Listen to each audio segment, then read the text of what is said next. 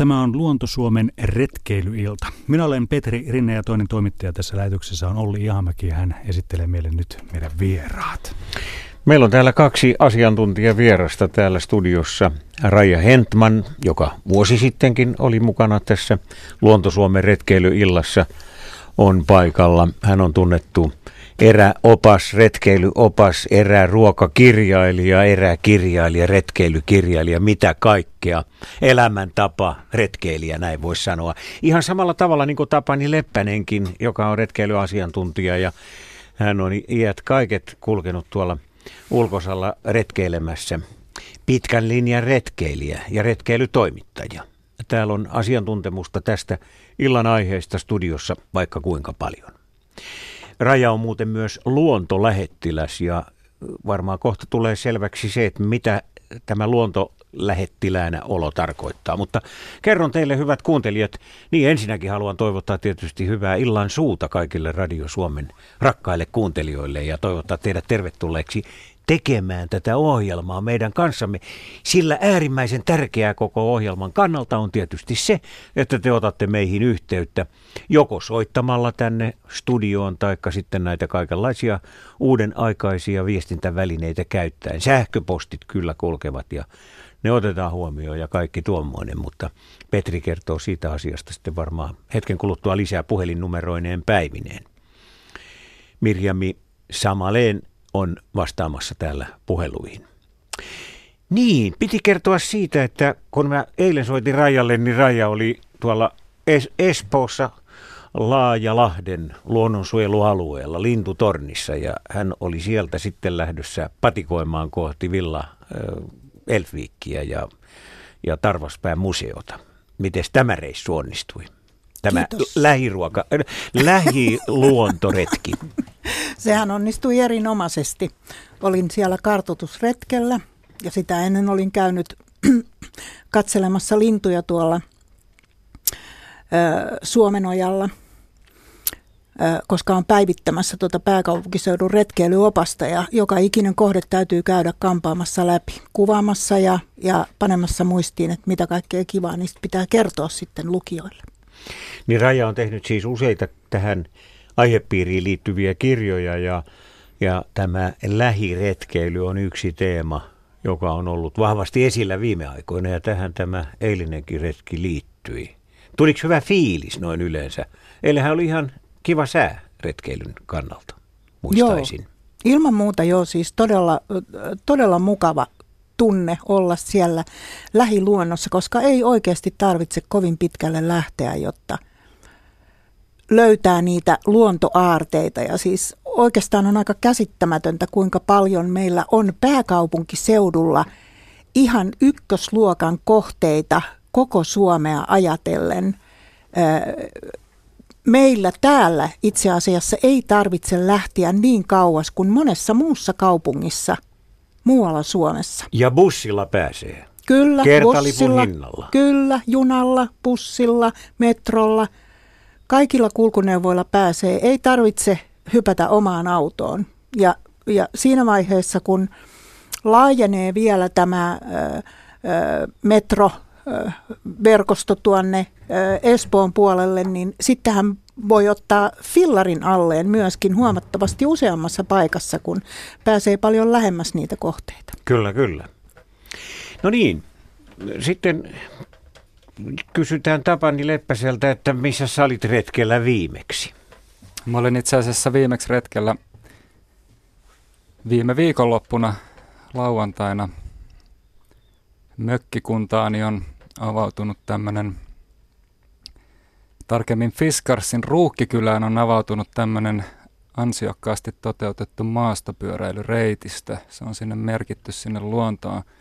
Ja kirjoihin ja kansiin kaikki ne profiileineen ja tota, oli erittäin mielenkiintoinen käydä, käydä siellä tota, valmiiksi merkittyä ja hyvin tehtyä reittiä ajamassa. Onko se semmoisessa kulttuuriympäristössä, mistä Fiskars on tunnettu vai, no se on vai missä se kulkee siellä? Se lähtee kulttuuriympäristöstä tietysti, kun se lähtee kylän keskustasta, mutta se, se tietysti tuota, sukeltaa metsään, mutta, mutta sehän on niin kuin, Fiskars on hieno, tai, tai se alue on niin kuin hienoa, siellä on niin kuin vanhaa vanhaa kuitenkin kulttuuriympäristöä paljon. Esimerkiksi mä panin merkille va, niin kuin lehtikuusikujia ja tämmöisiä, mitä niin kuin, niin kuin satoja vuosia vanhoja kulttuuriympäristöjä. Vanhaa ruukkimiljöitä. Va, vanhaa miljöitä. Siellä on Bilneesit ja Antskugit ja mitä kaikkea. Hienointa läntistä Uuttamaata. Ja yllättävän paljon korkeuseroja. Että, niin, et, nimenomaan. Se on hyvin polveilevaa maastoa, joo. Annetaan tuota, niin Petrin kertoa nämä yhteystiedot. Kyllä. Eikö se ole hyvä nyt tässä saumassa? No se on varsin hyvä ja kannattaa heti soittaa, ettei sitten lähetyksen loppupuolella tule se olo taas, että olisi pitänyt, mutta en ehtinyt. 020317600. Mirjami vastaa siis siellä siihen puhelimeen ja sitten sähköpostiosoite radio.suomi.yle.fi. Siihen voi laittaa retkeluaiheisia kysymyksiä ja tarinoita. Siis 020317600 tuttu numero tänne Radio Suomen studioon. Joo, ottakaa yhteyttä. Ja tässähän ei nyt välttämättä odoteta mitään eh, selkeitä kysymyksiä esimerkiksi soittajilta. Me olemme hyvin persoja tietysti koko sakki kuulemaan hyviä kokemuksia, kaikenlaisia kokemuksia ja, ja oli, olivat ne nyt sitten vaikka retkiruoanlaitosta tai joistain muista hyvistä näkymistä, joista äsken Tapanikin kertoi ja niin edelleen. Siitä se mukava yhteinen retkeilyilta muodostuu. Raija, ole hyvä. Sulla oli jokin ajatus ehkä liikkeelle lähtenyt tuosta Tapanin äskeisestä kertomuksesta. Joo, nimenomaan Fiskarsista, koska sielläkin on äh, pari kävelyreittiä. Siellä on ihan tämmöinen kulttuuriympäristössä pyörittävä kävelyreitti ja sitten sinne on, olisiko pari-kolme vuotta sitten avattu myöskin tämmöinen pidempi patikkareitti, joka kiertää siellä luonnossa, että, että kannattaa ottaa selvää niistä, jos sinne suuntaan on menossa jo, jo, jossain kulttuuririentojen merkeissä tai ihan vaan luontoretkellä. Mikä käsitys sulla, Raija, on siitä, että miten hyvin ihmiset tuntevat ja tietävät näitä lähikohteita? No mun mielestäni yllättävän vähän. Siis kun mä oon tehnyt näitä retkeilyoppaita, muun muassa justiin nämä kaksi Etelä-Suomen retkeilyopasta, niin koska mä olen autoton ihminen, niin mähän pääsin niihin kohteisiin yleensä vaan sillä, että, että tota, kaverit lähti mukaan. Ja kyllä ne kaverit lähti sinne mukaan ihan sitä varten, että ne pääsi sellaisiin paikkoihin, josta ne ei ollut ikinä kuullutkaan, josta ne ei ikinä kuvitellutkaan, ne tiesi, että sellaisia että paikkoja oli. opastukseen kannattaa luottaa. No ehkä sitäkin, ehkä sitäkin, mutta, mutta ennen kaikkea heitä niin kuin kiinnosti se, että pääsi sellaisiin paikkoihin, josta ei ollut muuten tietoinen. Koska kyllähän näistä erilaisista paikoista tietoja löytyy, no esimerkiksi nettiinhän nykyään kaikki luottaa, mutta täytyy sanoa, että ei siellä ole se kaikki tieto. Tai jos siellä on jotain tietoa, niin se voi olla hyvinkin vajavaista. Eli itse reitistä ei saa juurikaan mitään järkevää informaatiota. Ja sitten löytyy myöskin sellaisia polkuja, joita esimerkiksi yksityiset henkilöt tai kyläyhdistykset on tehneet. Ja niihin törmääminen on kyllä ihan sattuman kauppaa. Niille että... ei välttämättä ole jotakin nimiä, hakusanoja, niin. jotakin semmoista. Pitää tietää. Pitää tietää. Tai lukea sun kirjastas. No, aivan. No, mikä Tapanin käsitys on tästä tiedon tasosta yleensä, että miten, miten se menee, kuinka hyvin tiedetään niistä mahdollisuuksista, joita lähellä on?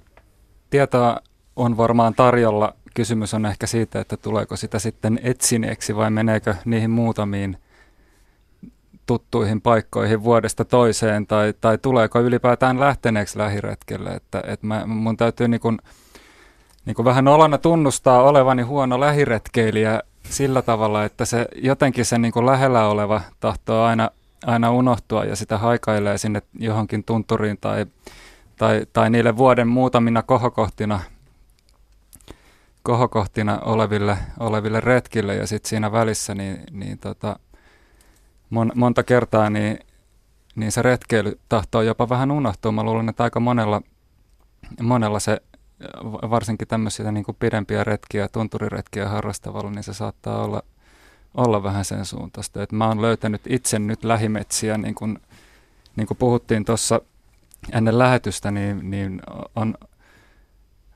on, on paljon lisääntynyt tämmöiset niin kuin, ikään kuin retke, retkeily ja, ja liikunta ovat niin kuin, paiskaavat kättä erilaisissa lajeissa, polkujuoksussa, maastopyöräilyssä, tämän tyyppisissä jutuissa ja, ja sitä kautta taas niin kuin omat askeleet on niin kuin, niin kuin suuntautunut asfaltilta lähimetsiin ja ihan uudenlaisiin kohteisiin myös pääkaupunkiseudulla. Mutta mistä tämä kehitys kertoo?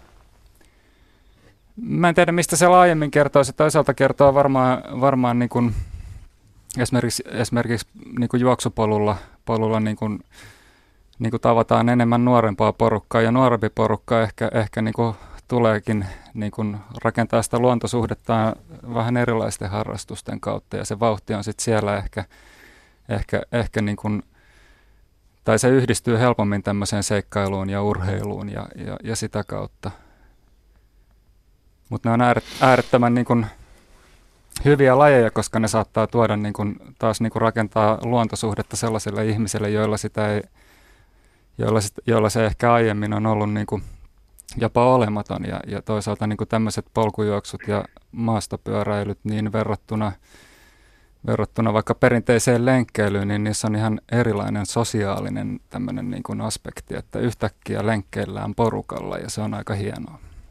Hei, ennen kuin jatketaan niin. opin, niin otetaan puhelu. Otetaan puhelu. Tapio Helsingistä, tervehdys. Terve. Sulla on vinkki meille.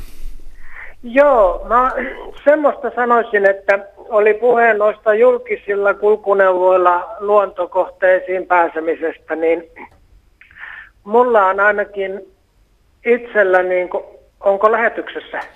Kyllä It, olet. Kuule, on, onko sulla puhelin kädessä siinä lähe, lähellä se puhelin? On, Okei. Okay. Joo. Kyllä sä lähetyksessä joo, sen... olet. Tapio, aina niin, palaa niin, vaan, me ollaan kun... yhtenä korvana. Joo, noilla julkisilla kulkuneuvoilla, kun oli puhe, niin mä olen itse käynyt noissa helsinkiläisissä siirtolapuutarhoissa silloin tällöin kesällä piipahtamassa ja sitten tuolla Kivinokan ulkoilualueella ja, ja tota, esimerkiksi viime viikonloppuna olin Herttoniemessä, kun lehdessä luki, että siellä on kevätkirppis ja siellä oli kahvit myytävänä ja muurinpohjalettuja paistettiin, niin mä pääsen siellä niin kuin aika mukavasti kotinurkilla mökkitunnelmiin. Ja tuntuu, että en mä niin kuin ole ollenkaan missään Suomen pääkaupungissa, kun että mä olisin niin kuin maalla. Oliko sulla siis siellä joku fillari mukana vai, miten, vai, vai Ei, menitkö vaan muuten julkisilla kulkuneuvoilla? Metrolla painoin sinne Kulosaaren metroasemalle Kivinokkaan ja Herttoniemen siirtolapuutarhaan. No tämähän olikin, Tapio, hyvä tämä sinun... tämä Kivinokan alue niin se varsinkin tuntuu, että se on niin, kuin niin uskomaton hieno alue, että ei voi niin kuin käsittää, että mä olen niin kuin lähes Suomen pääkaupungin keskustassa. Kyllä, kyllä. Kuule, Kun kiitos mä... tästä, tästä hommasta Joo. ja tässä, niin kuin Tapio kertoi tästä kivinokasta, niin nythän kaikkien helsinkiläisten ja Helsinkiin muualtakin tulevien kannattaa ehdottomasti käydä, käydä tutustumassa tähän Kivinokan hienoon siirtolapuutarha-alueeseen, joka jonka laitamia ahnaat silmät kaiken aikaa vartioivat ja ajatuksena on saada sinne ihmisiä asumaan ja, ja mökkeröisiä sitten pois. Se on todella nähtävyys. Se kertoo tämmöisestä kaupunkilaisesta siirtolakulttuuri, eh, siirtolamökkikulttuurialueesta valtavan hienolla tavalla. Raija, sulla oli tähän Tapion tarinaan varmaan jotain kommentoitavaa. Joo, siis nämä äh, Kivinokan kesämajat, siis sehän ei ole siirtolapuutarha-alue, vaan, Nimenomaan vaan siinä, kesämaja, joo, joo se on joo, nimitys. Mutta, mutta tota noin, niin, kannattaa myöskin piipahtaa sitten sillä lyhyellä äh, luontopolulla. Siellä on semmoinen puumerkkipolku, joka on tarkoitettu myös sellaisille henkilöille, äh, joilla on liikun, liikkumisvaikeuksia. Siellä pääsee myös pyörätuolilla kulkemaan – ja sinne kannattaisi mennä kaveriporukalla sillä tavalla, kun se on myös semmoinen, jossa voi omia aistejansa kokeilla. Et lähteekin kaverin kanssa sinne ja toinen kulkee silmät sidottuna ja aistii sitten niin kuin niitä tuoksuja. Siinä esitellään näitä puulajeja. Siinä on aina kyltti, siinä on pistekirjoituksella tekstit ja sitten on tota suomeksi ja ruotsiksi tekstit. Ja, ja tota, näiden kylttien vieressä on sitten aina se puu, josta on puhetta. Ja, ja tota noin, niin, tällä tavoin silmät sidottuna, niin se voi kokea ihan eri tavalla. Silmät sidottuna muut aistit niin, täydessä vireessä. Niin, aivan. Ja sitten sieltä sen puumerkkipolun päästä, sehän päättyy tota noin, tämmöiselle lintulavalle, josta on upeat näkymät sinne ö, Saunalahden ö, vanhan kaupungin Lahteen liittyvälle Lahdelle. Ja, ja sitten sieltä voi lähteä sitten kävelemään ihan tämmöistä luonnon polkua, joka myötäilee – rantaa ja se yhtyy sitten siihen ulkoilutiehen, joka lähtee sieltä niitä Herttoniemen rantoja kulkemaan eteenpäin. Ja se, siinä on tosi hieno aarnialue. Ja mä luulen, että sitä ihmiset ei ihan niin helposti löydäkään kuin sitten justiin tämän Kivinokan kivan kesämaja-alueen. Joo, en, en, en ole tullut ajatelleeksikaan tätä minäkään. Tuli toinen alue mieleen myös, jossa nyt ei tarvita metroakaan, niin kun Finlandia-talon kulmalta lähtee menemään keskuspuistoa ja sen polkuja apuna käyttäen kohti pohjoista, niin pääsee suoraan lentoasemalle. Tietysti siinä ylitetään tai alitetaan näitä pääkaupunkiseudun kehäteitä, mutta siitähän sitten aukeaa koko, koko suomalainen seutukunta Rovaniemelle saakka, että, että aivan Helsingin ydinkeskustasta alkaa jo tämmöinen luontopolku, jota Joo. moni ei ehkä tule ajatelleeksikaan. Että. Tässä, voisin, tässä välissä muuten voisin mainostaa, on semmoinen blogi internetissä kuin Kampiapina, siis Kampiapina, ei kampa, vaan kampiapina.com ja äh, Tämä herrasmies on, paitsi että hän on pyöräilijä, hän on myöskin retkeilijä ja hänellä on kaksi aivan mahtavaa videoa tuolta mikroseikkailuista. Riippumaton kanssa lähimetsässä Eli otetaan läskipyörä alle, ajetaan kotiovelta, hän asuu Espoossa, ajetaan kotiovelta muutama kilometri lähimpään vettään, pistetään riippumatto sinne ja vietetään yö siellä. Ja toinen on sitten kertoo retkikokkauksista, käykää ihmeessä katsomassa. Tässä on niinku, se on niinku tämmöistä mikroseikkailua, mikroretkeilyä parhaimmillaan. Sekin liittyy hienolla tavalla tähän meidän iltamme teemaan. Kyllä. Tämä oli hyvä, hyvä vinkki. Niin, ja mikä on tämä lähetys? Hyvät Radio Suomen kuuntelijat, te kuuntelette Luonto Suomen retkeilyiltaa. Se on tässä päässyt vauhtiin parikymmentä minuuttia sitten ja jatkuu aina kello 20 saakka.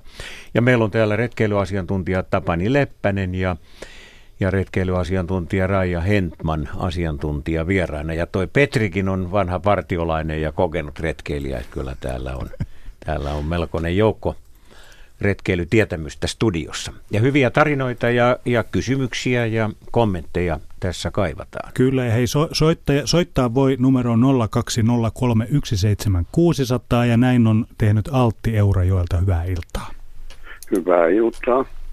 Mä tosi tällä naishenkilöllä kerroinkin vähän, että kun mä olen tämmöinen ikämies sarjaa kuuluva 78-vuotias, niin mä oon semmoisessa paikassa nyt itse, joka on Porin ja Rauman puolessa välissä, valtatie kahdeksan varrella.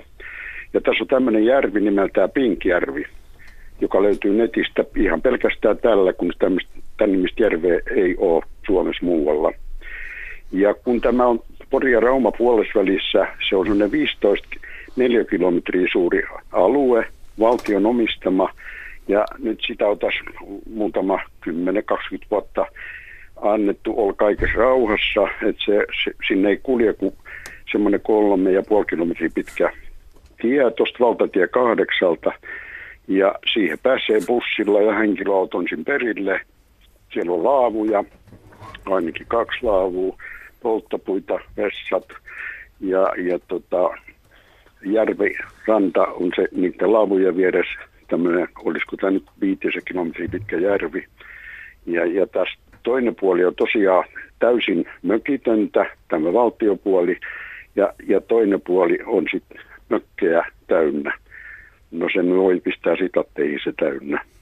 Ja kun tämä on tässä Pori ja Rauma välissä, ja mua on ottanut vähän aivo, kun ei nämä ihmiset tiedä ja tunne, että näin lähellä kahta kaupunkia, niin, niin tuo on tämmöinen todella ihanteellinen paikka. Mä olen itse ollut täällä vuodesta 1970 mökkiläinen tässä järvenrannalla ja, ja tota, mulla on ollut lastilapsia, jotka täällä olisi aina ollut kesät ja mulla on ollut onnellinen tilaisuus sillä, että mä olen ollut eläkkeellä vuodesta 1991 vissiin ja, ja olen saanut olla näiden lastilasten kanssa täällä ja, ja se on ollut meillä semmoinen paikka, johon me ollaan aina tästä veneellä sit menty, väli on menty autollakin sinne ja, ja tutustuttu kaikkiin saariin, mitä siellä on ja, ja mitä mahdollisuuksia, niiden polkuja varsit.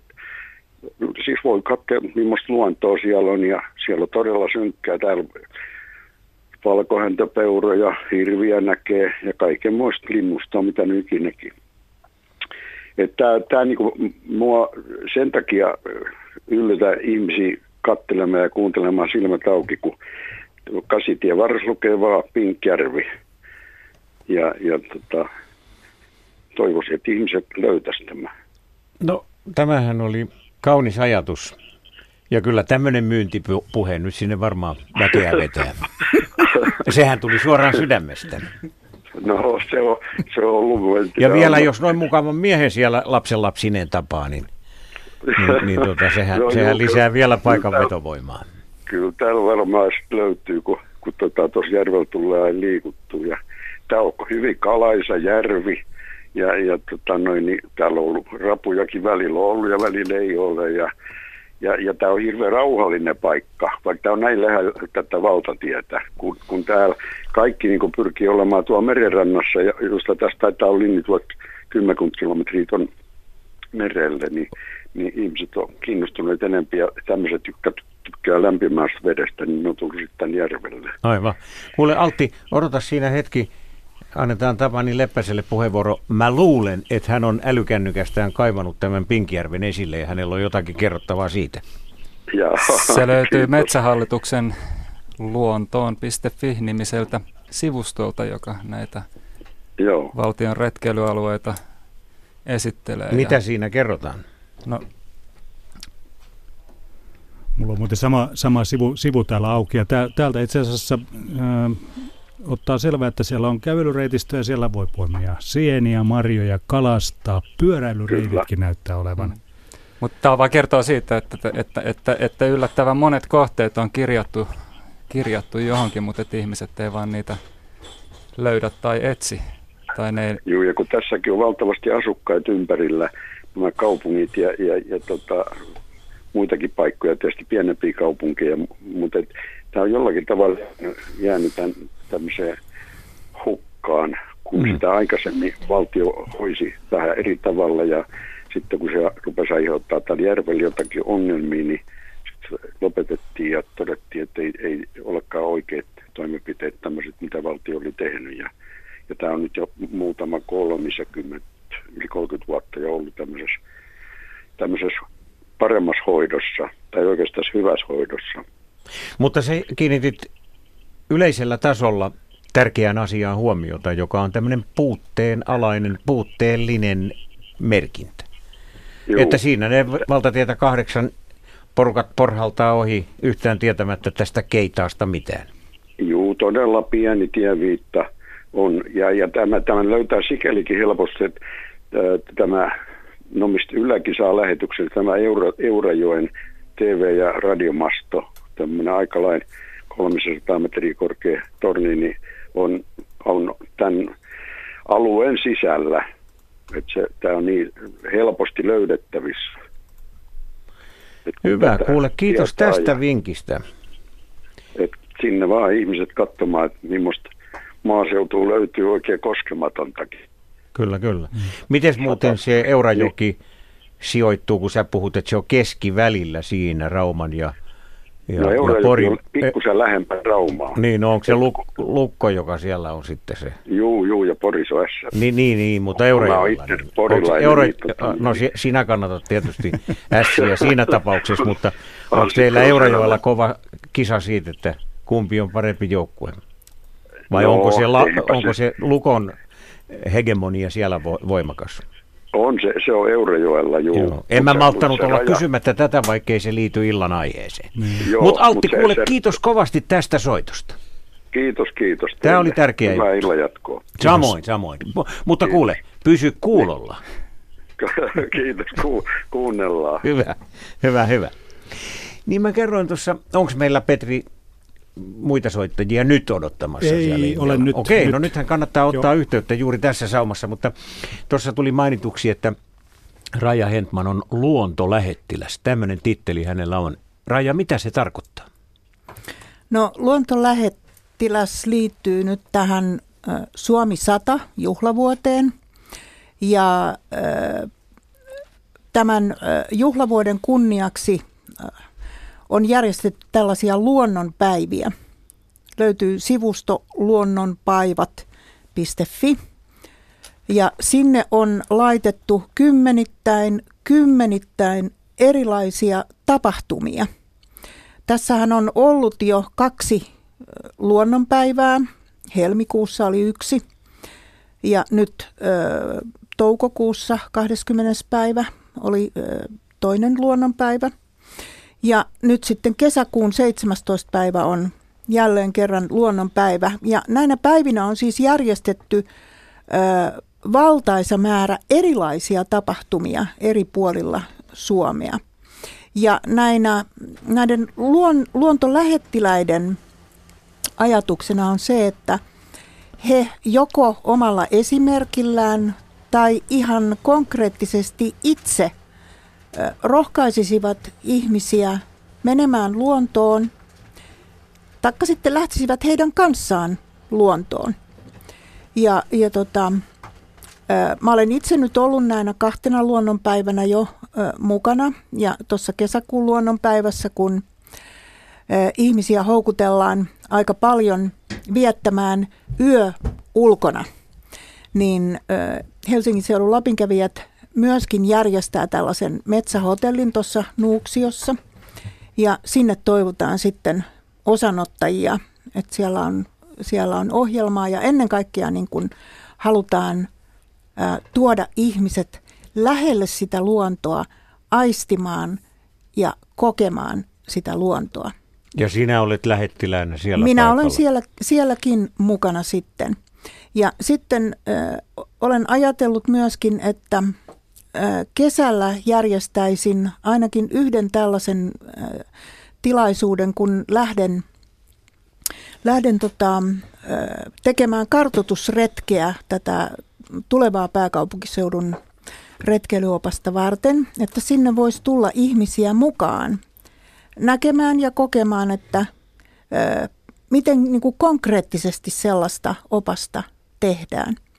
Ja ö, siitä mä tiedotan sitten tuolla Helsingin seudun Lapinkävijöiden Facebook-sivulla, eli se on ihan yhdistyksen nimellä sitten löytyy ja sinne mä laitan ilmoituksen sitten siitä, että koska, koska tämmöinen retki tapahtuu ja, ja sinne saa tulla ihan, ö, ihan kuka haluaa. Tästä voi vetää semmoisen johtopäätöksen, että nämä nykyajan viestintäjärjestelmät ovat aika etopelejä. Mutta kynä ja paperikin on tarpeen, sillä näitä erilaisia nettiosoitteita on tässä meidän ensimmäisen puolen tuntimme aikana tullut esille jo useampia.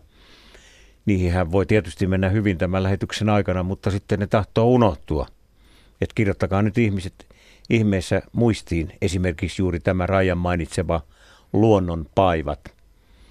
Ja sitten tuli se Kampiapina tuossa äsken esille ja Pinkjärvi ja mitä kaikkea tässä on nyt tullut jo. Luontoon.fi. Luontoon.fi. Niin. Juuri näin. Ja sitten varmasti nyt voisi tähän Raija, Raija mainitsi tämän metsähotellin, niin sehän liittyy taas sitten nyt juhannusta edeltävänä viikonloppuna kyseisenä luonnonpäivänä, niin on, järjestetäänkö se nyt sitten toista kertaa, tämä nuku yö ulkona tempaus, Joo. Tässä tuli jo kaksi lisää. joka synnyttää, synnyttää, synnyttää tuota, tämmöisiä metsähotelleja, hotelleja, mutta myös niin kuin, vähän tämmöistä niin kuin joukkoliikettä sinne metsän suuntaan, että se olisi se yksi sysäys ainakin lähteä yöpymään, viettämään yksi yö metsässä. Ja Joko omin yöpymisvälinen tai sitten niin, että ikään kuin vuokraa vähän niin kuin hotellimaisesti tämmöisestä Kyllä. Ja, ja, valmiista, hote, va, valmiista majapaikasta itselleen.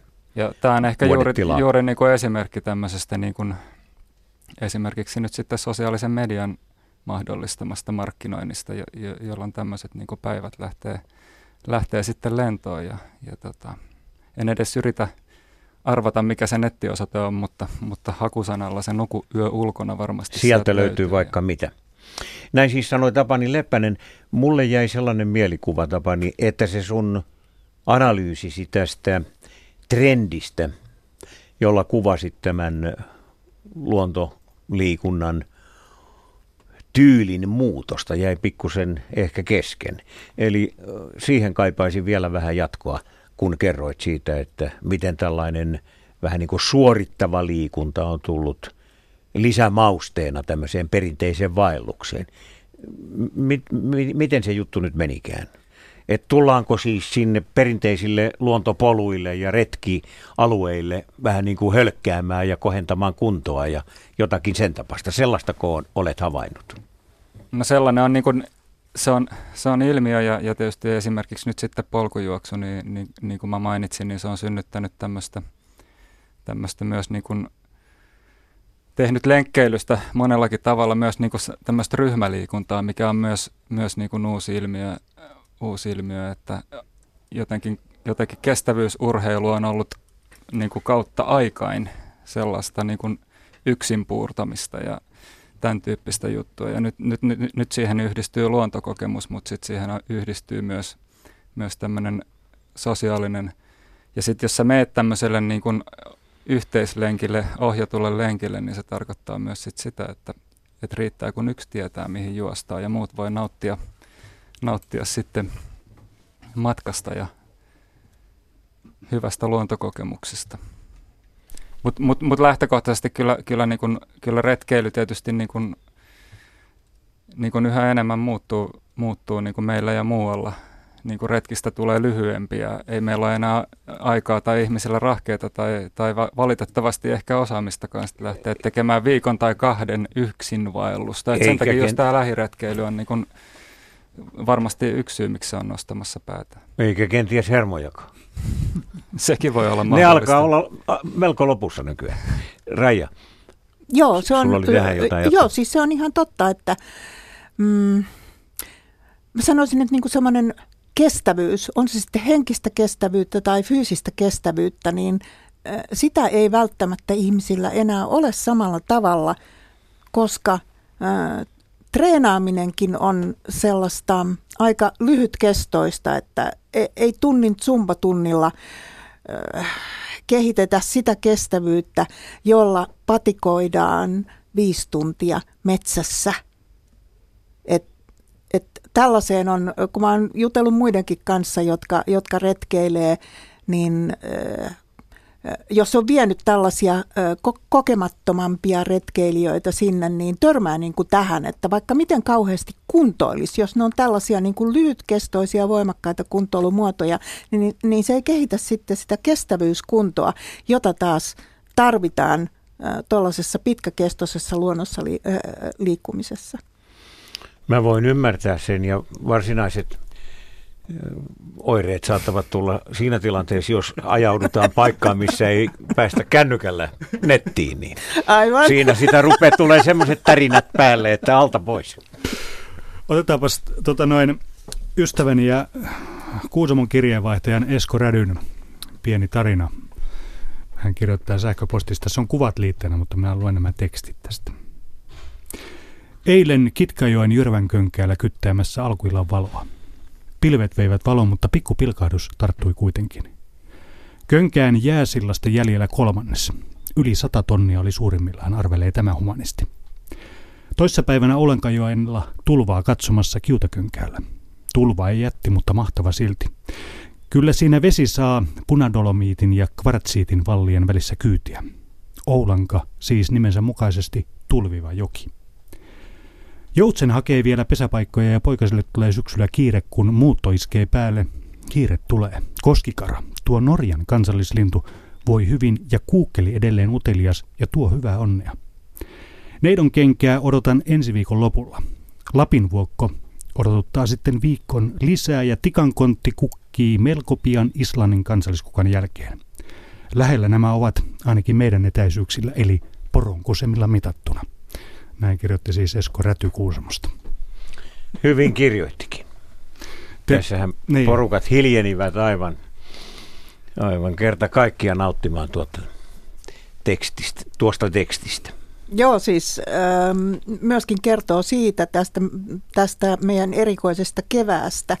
Sain juuri tänään sähköpostissa kuvan eräältä äh, tutulta, joka oli ollut Utsioilla perinteisellä kevätlintujen tarkkailuretkellä Piesjängällä aivan valkoisena. Muutama hassu äh, pilkka siellä äh, lunta ei kun tota, sulamaata oli lumen keskellä ja, ja yksi toinen kaveri soitti varangista, niin siellä oli vielä metriset hanget, että aika erikoinen tämä kevät. Mutta kertoo myös siitä, että, että, että, että monesti juuri tämmöisellä niin pääkaupunkiseudun tai, tai isojen kaupunkien työssä käyvällä retkeilijällä, niin, niin jää, jää näkemättä aika monta vuoden aikaa, kun se, kes, kun se loma on elokuun ensimmäisellä viikolla tai se on sillä kevään hienoimmalla hiihtoviikolla, niin nämä, nämä tämmöiset jäidenlähdöt tai jopa suorastaan rospuuttoajat, niin, niin ne on niin kuin, ne on hienoja, ne on eri tavalla hienoja ja jää monelta kokematta.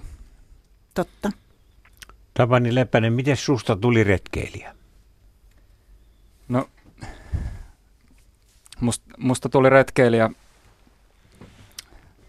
kun musta tuli partiolainen. Se on se, on se on, on, on ehkä niin kuin, voisiko sanoa, että on kaksi, kaksi yleisintä tapaa ajautua tai hake, joutua retkeilyn pariin. Joko sen oppii vanhemmilta tai sitten sen oppii partiossa tai ehkä, ehkä sitten myöhemmällä iällä, iällä puolisolta, mutta, mutta niin kuin nimenomaan, nimenomaan jos nuoret, nuoret tota, löytävät retkeilyn, niin se hyvin usein tapahtuu joko vanhempien tai, tai tai partioharrastuksen kautta. Ja, ja tota, olen kyllä niin kuin, niin kuin ripauksen luontosuhdetta saanut vanhemmil, vanhemmiltanikin, niin kuin, niin kuin täl, jos ajatellaan niin kuin vaikka nyt kesämäkin luonnossa liikkumista ja metsässä kävelemistä ja, ja, ja, ja sitä puolta, mutta en niinkään retkeilyä ja, ja ehkä sitä olisi mukava opetella, opetella niin kuin samanikäistä ja yhtä,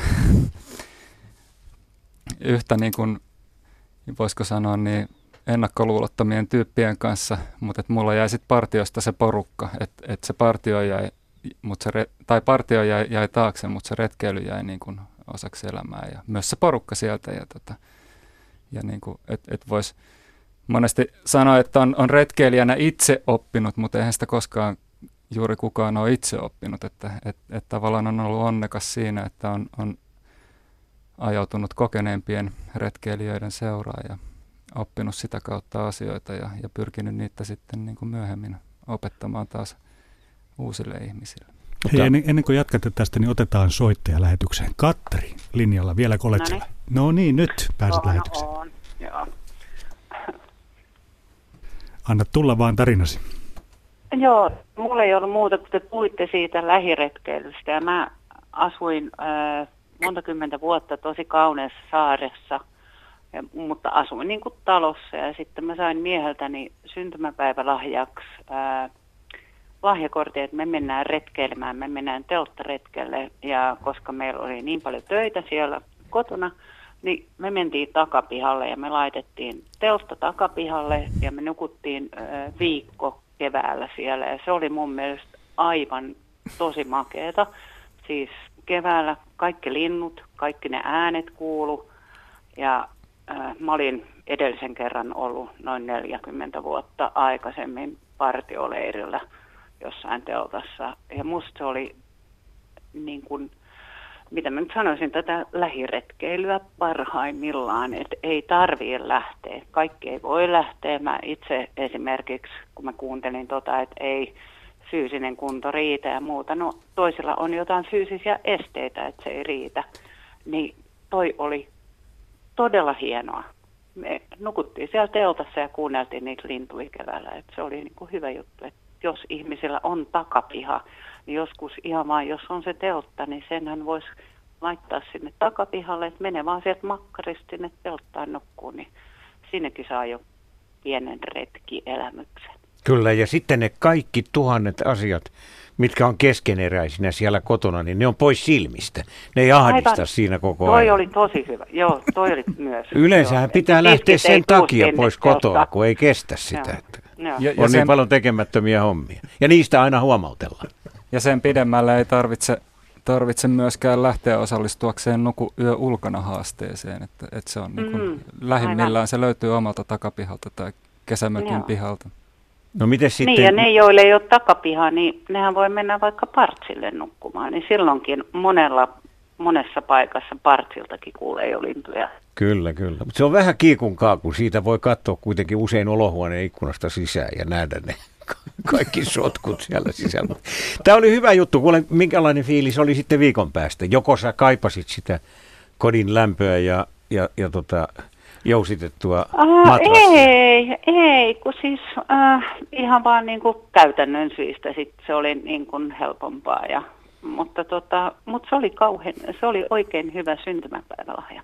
Aika aikaansa kutakin se viikko riitti siinä. Hyvä. Tä, ja eikä tullut kalliiksi antajallekaan. Mm-hmm, ei. Ei tarvinnut maksaa mitään lentolippuja eikä sen sellaista. Hyvä vinkki.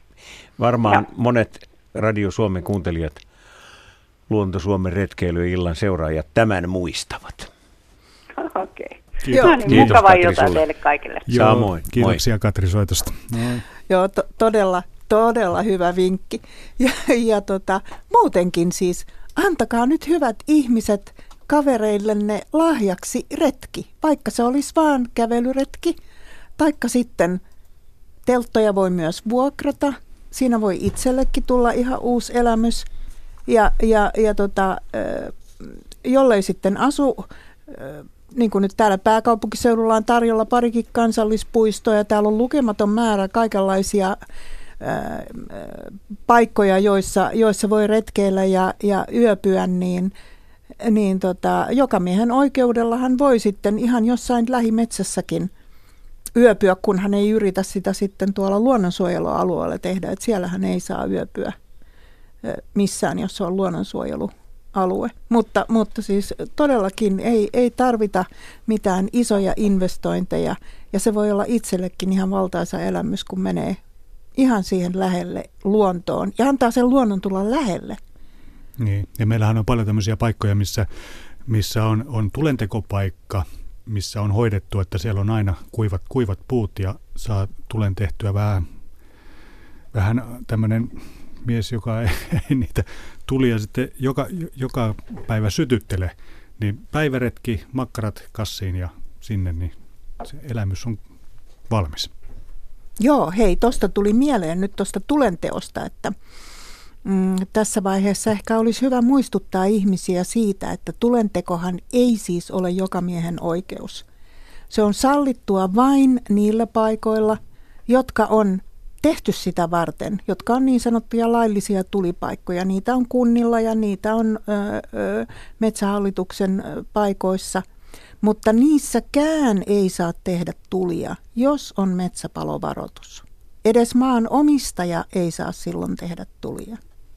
Mutta, met, mutta siis nämä jokamiehen oikeudet mahdollistavat sen, että kuka tahansa voi yöpyä Kyllä. toisen metsässä, kunhan ei mene pihapiiriin. Kyllä, juuri näin. Joo, mikä muuten on pihapiiriä sitten? Se on no, vähän tulkintakysymys, mutta normaali ihmisen järki sen sanoo, että ei pakata ihan toisten syliin. Joo, siis sitähän ei ole missään määritelty, niin kuin ei joka miehen oikeuksiakaan ole missään laissa – tuolla ympäristöministeriön sivuillahan on, jos googlaa jokamiehen oikeudet, niin sieltä tulee, tulee tuota noin niin, tiukkaa faktaa siitä ja myöskin tulkintaa. Tästähän on tehty kirja ja, ja se kirja on luettavissa myöskin siellä ympäristöhallinnon sivuilla. Ja siinä on paljon esimerkkejä justiin siitä erilaisista tilanteista, että miten tulkitaan jo, jokamiehen oikeuksia, kun siitä ei ole olemassa mitään täysin yksiselitteistä ö, kirjoitettua määrittelyä. Mutta mut se on niin kuin suomalaisen tavallaan veren perimässä, perinnössä se, mm. se taju siitä, että mistä on kysymys. Että ihan tavallinen suomalainen kyllä sen asian ymmärtää. Tästä on ollut meillä täällä Luontosuomen näissä retkeilyilloissa ja metsäradiossa moneen kertaan juttua. Ja se on juuri tosiaan noin, että kyllä se netistä löytyy ne joka miehen oikeudet, mutta ne on ihmisillä nupissa jo valmiiksi, mm-hmm. syntymälahjana saatuna. Toki suomalaiset myös niin kuin ovat hyvin mustasukkaisia Mökkijärvistä ja se voi olla Eurajan Pinkjärvelläkin yksi syy siihen, että, että siellä ei opastekylttejä kamalasti ole, että joku haluaa pitää sen omanaan. Tai, niin ties vaikka olisi vienyt pois ne sieltä. Eihän Tätä, meillä ole tätäkin, tästä. Tätäkin niin. tapahtuu. Eräs meloja tota kertoi mulle siitä, kuinka ö, oliko hän nyt Saimaalla melomassa vai missä, ja siis ihan tämmöiseen asumattomaan saareen niin kuin rantautuivat. Ja kohta sieltä tuli ö, joku ö, tyyppi veneellä ö, ilmoittamaan, että heidän pitäisi siirtyä siitä pois, koska ö, se häiritsi hänen näkymäänsä sieltä omasta mökkirannasta. Meitä on moneksi. Kyllä. Nyt hetken, hetkeksi aikaa tarinat taukoavat. Kello tulee 18.50, on merisäiden vuoro. Yle. Radio Suomi. Niin, tässä on menossa Luonto Suomen retkeilyiltalähetys ja studiossa on kaksi asiantuntijavierasta, Tapani Leppänen ja Raija Hentman. Tapani Leppänen tuntee omimpana alanaan tästä aihepiiristä tunturivaelluksen. Se on hänen sydäntään lähinnä. Miksi juuri tunturivaellus on tullut sulle niin tärkeäksi? Niin kai sitä niin jonkinlaiseksi tämmöiseksi Lapin hulluudeksikin kutsutaan, mutta, mutta se on, se on, niin kuin, se on kai, kai niin kuin juuri yhtä, yhtä tekstiä kirjoittaessa tässä vähän niin kuin palasin historiaa ja, ja mä muistelin, että, että mä oon niin kuin vuonna 1993 ensimmäisen Lapinvaellukseni ensimmäisenä iltana noussut Nattasten huipulle tuolla Sompion luonnonpuistossa ja, ja jotenkin se, se kaikki, mitä siinä ympärillä oli, niin kyllä mä niin kuin sillä matkalla mä olen niin kuin edelleen. Ja, ja, ja tota, voisiko sanoa, että, että tota, se on mun sielunmaisema, se tunturimaisema, mutta on tietysti monet muutkin jutut, mutta, et, mutta et ehkä niin kuin, varsinkin tällaisessa niin kuin, nykyajan ruuhkassa, niin, niin tota, se semmoinen niin perinteinen suomalainen retkikuntatyyppinen tunturivaellus, missä ollaan viikko huolehditaan omista varusteista ja, ja elintarvikkeista ja näin, niin se on kyllä niin kuin, se on niin kuin hämmästyttävää, miten, miten hyvin ihminen pääsee siellä eroon siitä arjesta. Ja missään muualla tänä päivänä ihminen ei ehkä ole sillä tavalla perustarpeiden äärellä kuin siellä – et, et ei, ei, ei niin kuin Helsingissä tai, tai missään syrjäkylälläkään Suomen, suomalainen ihminen joudu miettimään sitä, että miten hän saa itsensä pidettyä lämpimänä tai kuivana tai, tai saa riittävän määrän ravintoa tai unta, niin, niin se on jotenkin se on, se, on niin kuin se kokemus yksi, yksi monista. Toki siihen liittyy sitten paljon muutakin. Mä uskon, että monet Radio Suomen kuuntelijat haluaisivat kuulla vielä tuosta hetkestä siellä – tunturilailla. Minkälaiset nämä sävärit olivat? Siis tämä kokemus. Miten se iski, miltä se tuntui? Kuvaili sitä vielä. En mä tiedä, ei helsinkiläinen niin pikkupoika varmaan, varmaan niin edes tiennyt, mikä se tunturi on.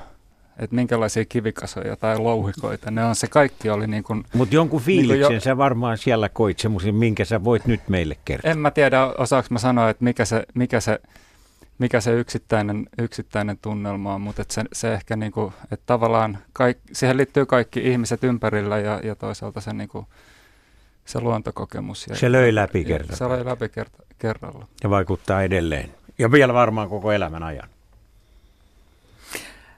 No kyllä mä oon niin kuin Tapanin kanssa siinä ihan samoilla linjoilla, että, että tunturivaellus on ikään kuin se, se huippujuttu itse asiassa aika kauan aikaa mulle oli olemassa vain tämä lähiluonto tuossa Nuuksiossa ja sitten oli Lappi.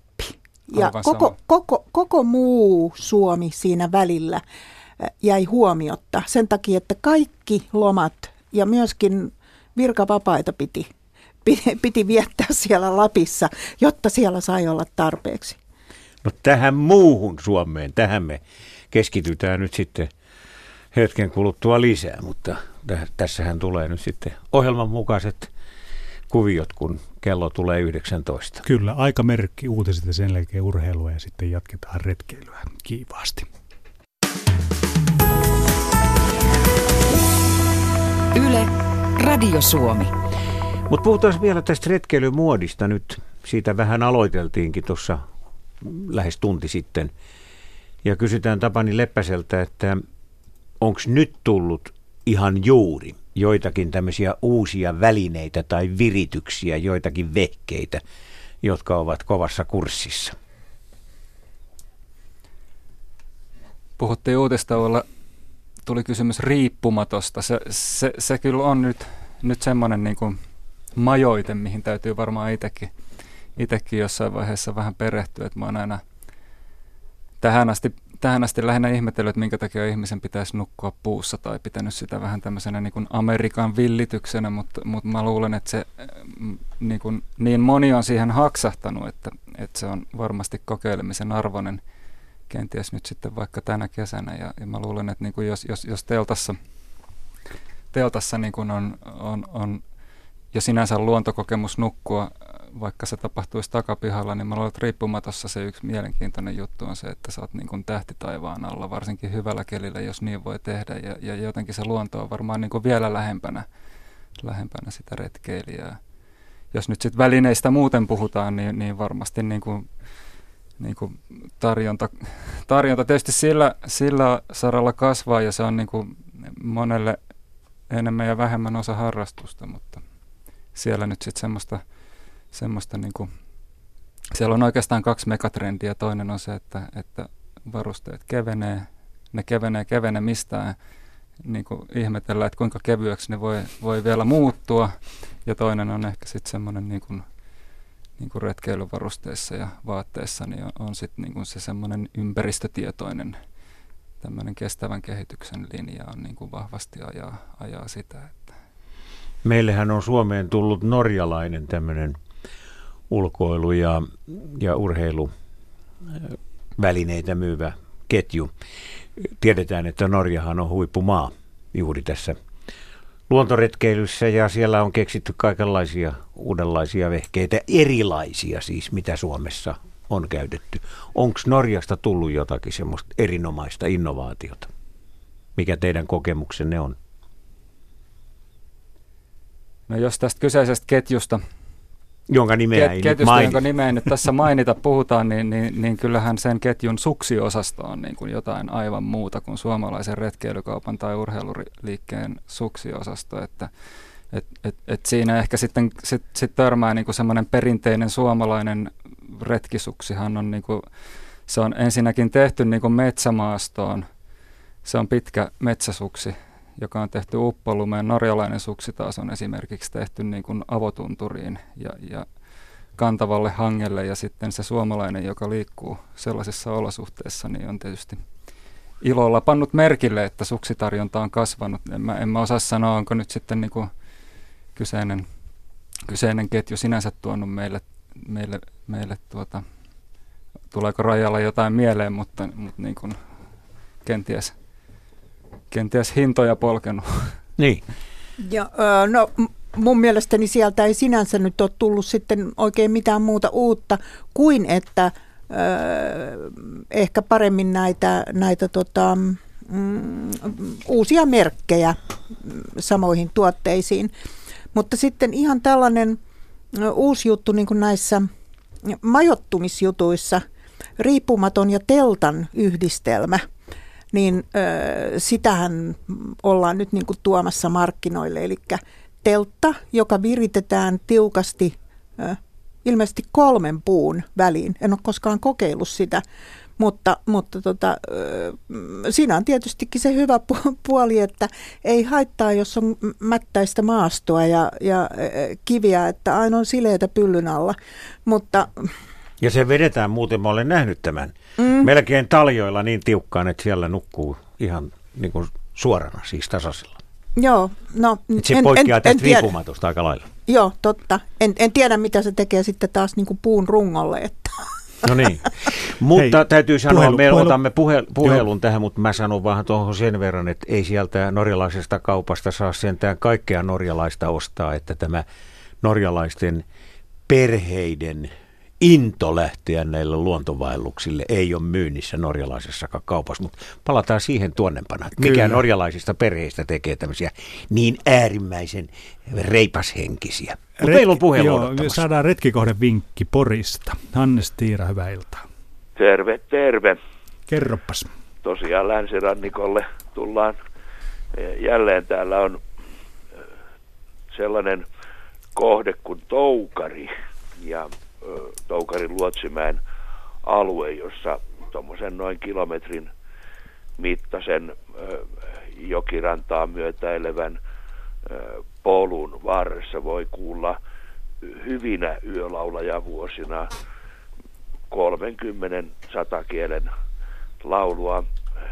Nyt kun on ollut tämmöinen kylmä kevät ja, ja muutenkin aika poikkeuksellinen, niin siellä ei ole niitä kuin parikymmentä, että jos sinne menee nukkumaan, niin kuin minä joskus teen, niin kumipatjoilla ja makuppussilla, niin ei voi herätä kuin 400 kielen lauluun yhtä aikaa. Niin. Ja, ja, ja sitten siellä on kerttusia, viitakerttunen, luhtakerttunen, ruokokerttunenkin. Rytikerttunen täytyy hakea tuolta vähän meren puolelta ja, ja, ja rastaskerttunenhan on täällä harvinainen. Mutta sitten ruisrääkkä ja joinakin vuosina siinä lähipelloilta kuuluu viiriäisen tämmöinen dättätys, että tämä on, tää on sitä meikäläisen sielunmaisemaa. Kyllä, kyllä ja varmaan koko valtakunnan lintuväki hän tuntee Hannes Tiiran Hänhän on nimikuulu mies tästä juuri tästä äänitysharrastuksesta ja lin, lintujen ääniin joo, erikoistumisesta. Joo, äänien, äänien kohdalla on, on tämä vielä paikkansa pitävää, mutta tämä äänittelyt mä on jättänyt sitten taitavampien hoitoon ja, ja, ja tota, lähinnä sitten vedän tuommoisia retkiä ja, ja, ja sitten tosiaan niin näitä, näitä yö, yölaulaja juttuja teen. Että. Kyllä, kyllä. Tuli tuossa mieleen, kun puhuit tästä satakielestä, eräs entinen naapuri, hän on jo vainajoitunut, mutta koska nyt on pappis mies siellä langan toisessa päässä, niin en voi suoraan lainata tämän naapurini sanomaa, pehmennän sitä jonkin verran. Niin. Hän sanoi meille muille naapureille näin kevätaikaan suurin piirtein tähän tapaan, mutta hieman karkeampia sanakäänteitä käyttäen. Saakeliko ne satakielet taas karjuu tuolla lehdossa? Ei joo, olen, jumakalta olen saa edes nukkua enää. Ja, ja jossain määrin jopa ymmärrän, ymmärrän ihmistä, jos on vaikka huono uninen henkilö kysymyksessä. Ja jos siinä sitten ikkunan takana, kun satakielen laulun voimakkuus voi mennä tuonne 90 desibeliin, niin kyllä mä niin kuin jotenkin ymmärränkin sitä, että, ei se nyt kovin miellyttävältä tunnu. Että. Kyllä, kyllä. Mutta kiitos tästä vinkistä, tästä to- toukarivinkistä.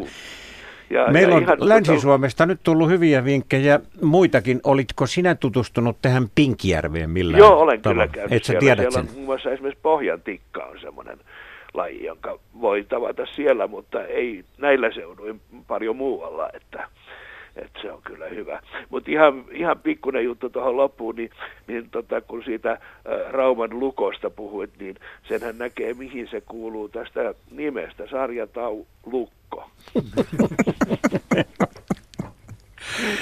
Hyvä, Hannes, kiitos sulle soitosta. Okay, no niin, ja hei. hyvää illan jatkoa sinne Poriin. Kiitos, hei hei. Kyllä. Hei, täällä on tullut paljon kysymyksiä, kysymyksiä retkiruuasta. retkiruuasta. Hyvä teema. Ja Raija on siinä ekspertti. Kyllä. Nykyisin jos menee, vaikka menee siihen kauppaan, mistä nyt äsken puhuttiin, niin hylly, hyllymetreittäin mitä maittavampia retkiruokia. Ne on paljon kehittynyt. Keveitä. On, on mm. kehittynyt, on keveitä. Mutta mm, mä pidin tässä justiin viikko sitten retkiruokakurssin ja, ja useammallakin siellä kurssilla olleella, niin syy, minkä takia he olivat tulleet sinne, oli, että, että he olivat kyllästyneet näihin maukkaisiin, kevyisiin retkiruokiin ja halusivat jotain muuta. Eli sitten, sitten tulee kuvioihin se, että pitää olla vähän viitseliämpi, eli joitain tuotteita voi ostaa valmiiksi kuivatettuna, mutta, mutta kuivattaminenhan on sitten se avain oikeasti siihen, että miten, miten voidaan niin kuin tehdä maukkaita retkiruokia ilman valtaisaa määrää niitä lisäaineita. Ja tietenkin sitten siinä on myöskin se hyvä puoli, että jos niitä itse rakentelee, niin silloin on mahdollista myöskin ottaa erilaiset erityisruokavaliot ihan toisella tavalla huomioon. Avaa tätä pikkusen.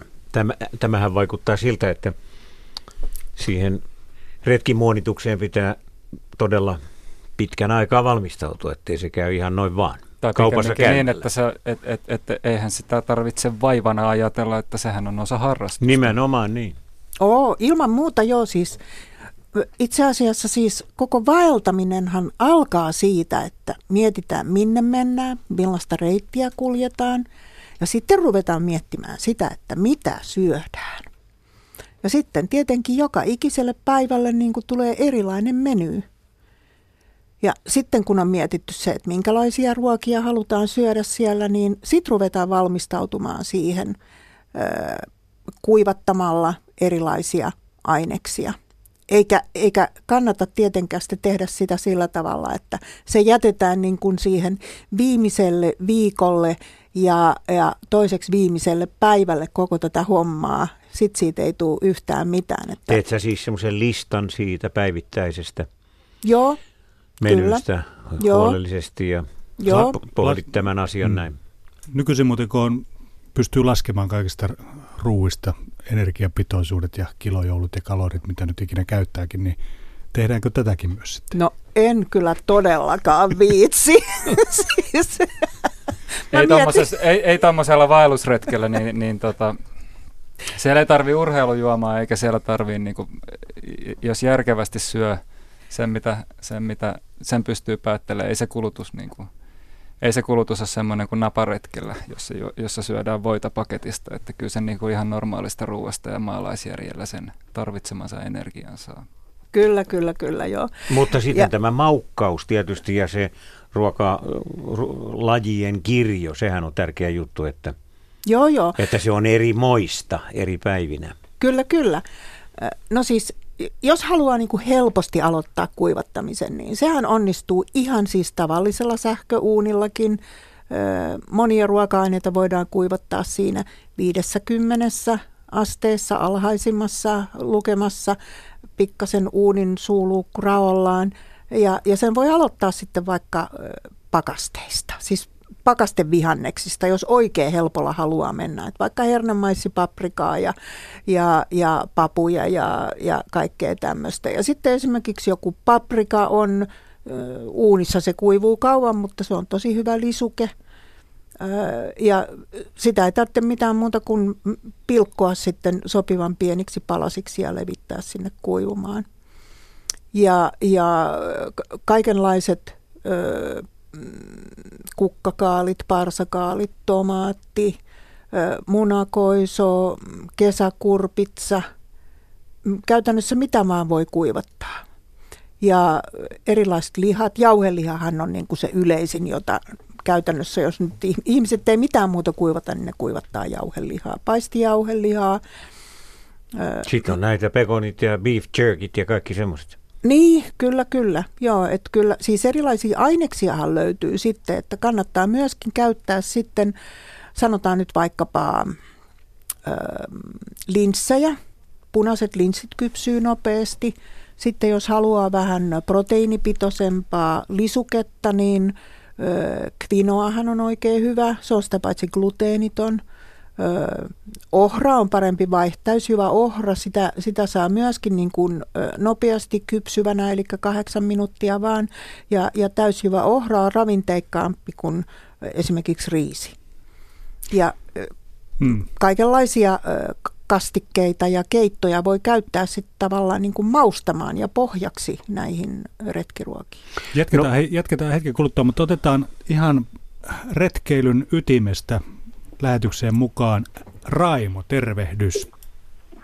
No tervehdys, Raimo täältä tosiaan soittelee ihan, ihan ytimestä. Ensin kysyn, että voinko pitää tätä puhelinta näin kaiuttimella, niin tässä on mulla kollegat tässä vieressä, niin kuulevat myöskin. Hyvin kyllä, toimii, kyllä kun hyvin sun toimii. asemas on juuri toi, mikä on, niin kuuluu hyvin. Oikein hieno juttu. Eli tuota no, niin, joo, tosiaan soittelen, soittelen sillä lailla retkeilyn ytimestä, että ollaan, ollaan täällä tällaisella kolmen hengen porukalla Pyhäluoston kansallispuistossa. Ja, ja tota, ollaan te- tekemässä tämmöistä uraurtavaa työtä, että ollaan, ollaan tuota no, niin tekemässä metsähallituksen ja Pidä Lappi siistinä ryn yhteistyössä tämmöistä vaellussiivous, vael, niin kuin vaellusleiriä. Ja me käydään, me lähdettiin maanantai-aamuna tuolta Pyhäluoston Naava luontotuvalta ja, ja sieltä ollaan sitten täällä Pyhäluoston tota, kansallispuistoalueella kierreltään näitä, näitä päivätupia sekä näitä, näitä tuota noin niin, ää, vuokratupia – ja äh, siivotaan täällä nämä paikat ihan perinpohjaisesti, kaikki tavarat ulos ja, ja, ja tehdään täys siivous. Ja sitten tietysti tässä vähän nikkaroin alan ihmisiä on, niin nikkaroin, jos jotain pientä korjattavaa on, niin mikä, mikä tähän moodiin sopii. Ja, ja sitten tuota no, niin, nyt täällä on tota, kevät sen verran myöhässä, täällä on noin parisen viikkoa myöhässä kevät, noin sanoo nämä, nämä paikalliset, tämä, tämä tuota, metsähallituksen kaverikin täällä tämä Timo Reinvua ja, ja, ja tuota no, niin, niin, ei olla ihan päästy kulkemaan niitä, niitä reittejä, mitä olisi pitänyt. Meillä jää joku tupa tuolta välistä nyt. Kelin, kelien takia se on niin märkää tuolla luonnossa vielä, että ei, ei päästy menemään. Että meillä on ihan tyyli on se, että meillä on rinkat mukana, omat ruuat, ja, ja tarkoitus oli vaeltaa nämä kaikki välit, mutta nyt näistä ilmoista johtuen, niin, niin, tota no, niin täällä on niin märkää ja, ja upottavaa, että, että ollaan sitten saatu tuolta Timolta sitten tuota no, niin moottorikelkalla tavaroiden kyyditystä ja, ja, ja mönkkärillä tavaroiden kyyditystä, että ei olla jouduttu rämpimään tuolla.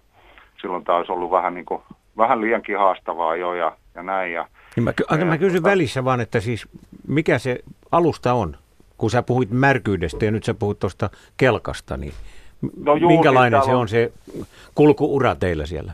No, me, me kuljetaan ihan metsässä sekä sitten noita latupohjia ja, ja, ja, ja näitä. Ja nämä, nämä on sitten osittain, täällä on ihan lumimaassa vielä osittain ja sitten on tosiaan, kun täällä on sulamisvaihe on nyt, nyt kun on ollut muutama lämmin päivä, niin sulamisvaihe on lähtenyt oikein, oikein lopullisesti sitten, niin täällä on kaikki nuo purot ja, ja alavat paikat on, on ihan märkiä. Mutta te hinaatte sen roskan sieltä pois näillä ei, ei kyllä tämä homma on semmoinen, että sitten me tota, tämä tupa siivottu, niin me jätetään sitten nämä, nämä siivousjätteet, mitä nyt ei nyt ihan hirveästi tule, että joku jätesäkillinen, niin jätetään tänne sitten halkovajaa ja sitten tota, metsähallituksen porukka hakee sitten, kun tänne pääsee paremmin kulkemaan, niin hakevat sitten nämä jätteet täältä pois. Saanko kysyä, miten niin kun tulit hakeutuneeksi tällaiseen? Tämä on vapaaehtoistyötä ilmeisesti tämä on vapaaehtoistyötä ja me ollaan kaikki, tuota, meillä on aika mielenkiintoinen tämä meidän porukka, kun kerron lyhkäisesti siitä vielä, kun tuota, no, niin ensinnäkin ollaan haettu tänne kaikki, niin ollaan Metsähallituksen ja, ja WWFn täällä vapaaehtoisrekisterissä. Ja sitä kautta sitten ihan niiden nettisivuilta niin, niin haetaan tämmöisille leireille ja, ja, ja, ja tuota, no, niin sitä kautta sitten tuli myös tämä. Ja meillä on tämä porukka, on, minä itse olen, olen Helsingistä – ja sitten meillä on tämä Irja, joka on, on tuota no, niin Tukholmasta. Ja kolmas ihminen tässä meillä on, on Markku, joka on Oulusta.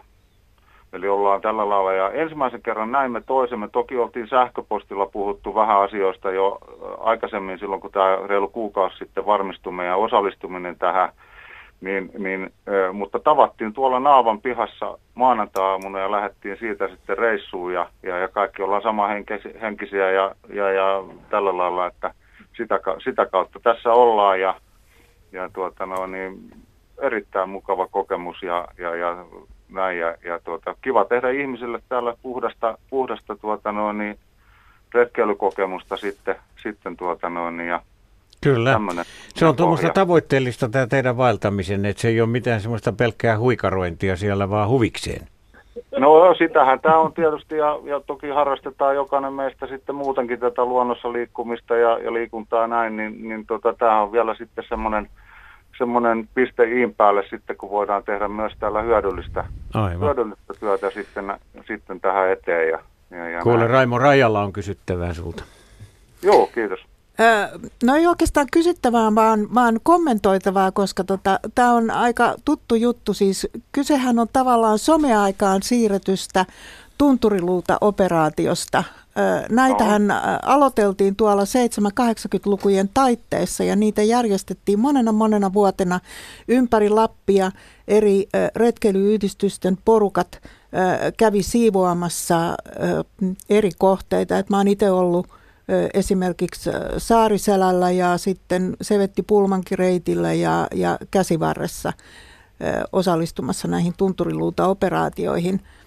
Ja, ja Pidä Lappi siistinä yhdistyshän niitä silloin järjesti, mutta tämä on ihan selvästi nyt tuotu niin kuin tähän someaikaan ja, ja porukat kokoontuu niin kuin, ihan eri metodeilla – nykyään tällaisia asioita tekemään. Tosi upeeta. Siis, ja tämän, tämän tyyppinen niin kuin vapaaehtoistyö näyttää puhuttelevan niin kuin uusia sukupolvia myös niin kuin meillä ja muualla. Ja, ja sitten puhumattakaan metsähallituksen on, näistä... Me ollaan, me ollaan jo ikäihmisiä sillä lailla, että me ollaan, ollaan Irjan kanssa ollaan eläke, just eläkekynnyksellä tässä ollaan jaettu. Markku on sitten tuommoinen nelikymppinen, että hän, hän, on, hän on nuorempi kasvoi. Sen verran sanon tuohon, että että, tohon, tohon, että, että tähän järjestelyyn, että täällä tämä Pidä Lappisyys, siis ryn koordinaattori, niin Sanna on, on meille sanonut, että tämä on niin kuin ensimmäinen tämmöinen, jossa näitä tupia siivotaan. Et en tiedä sitten, että onks, onks, oliko nämä sitten nämä tunturiluuta-asiat, niin siivottiinko enemmän sitten sitä reitistöä ja tällaista vai, vai mikä oli juttu silloin? Raija tietää tämän. Sekä että. Kyllä silloin, tuota okay. noin, niin, kyllä silloin jynsättiin perusteellisesti tuvat ja pestiin ikkunat ja kannettiin kalusteet ulos ja kaivettiin uudet huussikuopat ja Joo, ja, aivan ja sama nyt. Siivottiin, siivottiin reittien varret ja ihan sitä samaa. Kyllä, kyllä, sitä, kyllä sitä on tehty jo vuosikymmeniä ja hienoa, että se jatkuu. Raimo, Joo. mitä kaikkea sieltä nyt on semmoista eksoottista löytynyt? Jotakin sellaista, mitä et olisi voinut kuvitella? No täytyy sanoa sen verran, että, että nyt, nyt tuotan sinulle kyllä pettymyksen, että mitään semmoista, mitä jos voinut kuvitella, niin ei ole löytynyt. Et eli eli tuota, no, niin kyllä tämä on ihan tämmöistä perusroskaa. Että, et, ja, ja sen verran vielä täytyy sanoa näiden retkeilijöiden, ketä näitä tupia ja näitä on käyttänyt, niin, niin, niin, niin he on kyllä semmoista, niin, nämä on peruskunnossa oikeinkin hyvin. Mutta mehän tehdään sitten semmoinen niin kuin, semmoinen oikein, oikein, että tosiaan niin kuin kaikki ulos ja ikkunat pestään ja, ja, ja lattiat lyytetään, saunat pestään, kaikki tehdään niin ihan, ihan niin kuin viimeisen jokainen kolo siinä, että meillä, meillä on päivä mennyt. Esimerkiksi, me ollaan nyt semmoisessa varaustuvassa kuin kuukkeli tällä hetkellä täällä, täällä tuota, no, niin luosto ja pyhän puolessa välissä suurin piirtein ja, ja, ja tuota, no, niin tässä ollaan vietetty tiukka kahdeksan tunnin päivä kolmeen henkeen kun ollaan tämä tupa, tupa tässä, on, tässä on kaksi tupaa niin kuin yhdessä ja sitten sauna ja WC, niin, niin kun tässä meni, meni aika puolen tunnin ruokatunnilla kahdeksan tuntia, niin tiukkaa urakkatyötä suoraan sanoen ja, ja, ja tota no, niin nyt, on, nyt nautitaan hedelmistä ja kuunnellaan hyvää radio-ohjelmaa. No niin. Ja, ja, tuota no, niin, Se oli loistovalinta.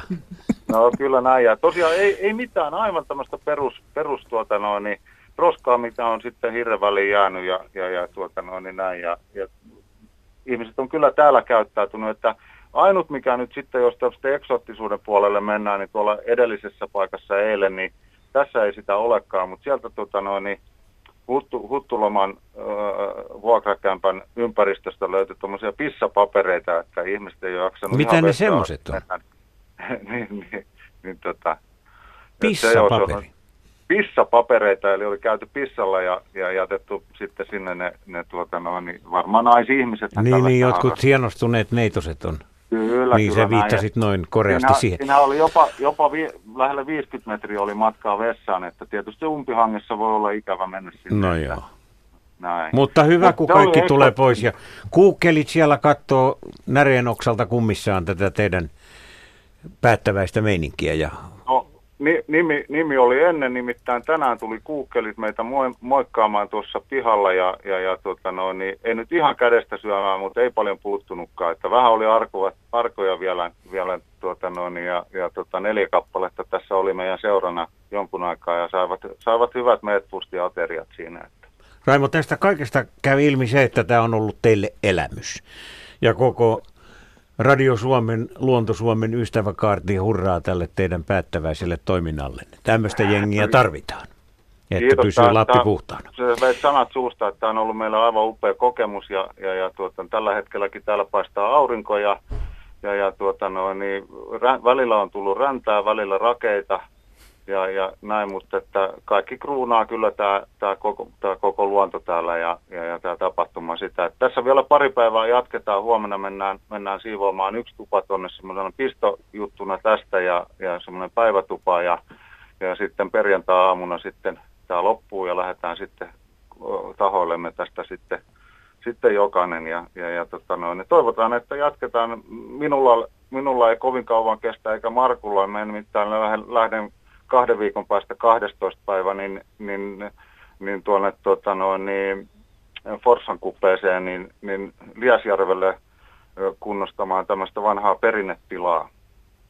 Ja, ja tuota, no, ne Markku tulee taas tänne uudestaan sitten, niin täällä taas sitten on, on, on tämmöisiä tuota, no, niin liiterin korjaustalkoita ja mitä täällä Täytyy sanoa, niin kuin Teijo Joutsela vanhassa humpassa, että puuseppää aina tarvitaan. No nimenomaan juu, että se on oikein, se on, se on, se on oikein sanottu. Hyvä. Ja yksi, yksi, yksi hyvä puoli tässä ilmoissa on myöskin se, että hyttyset ei ole teitä kiusannut. No yksi näkyy tänään, mutta sekin lähti äkkiä karkuun, kun vähän, vähän tuota, no, niin. Kyllä, kyllä. Kiitos tästä soitosta. Tämähän, tämähän nosti tunnelmaa, kun saimme aistia tuommoisen hyvähenkisen porukan päättäväisen toiminnan.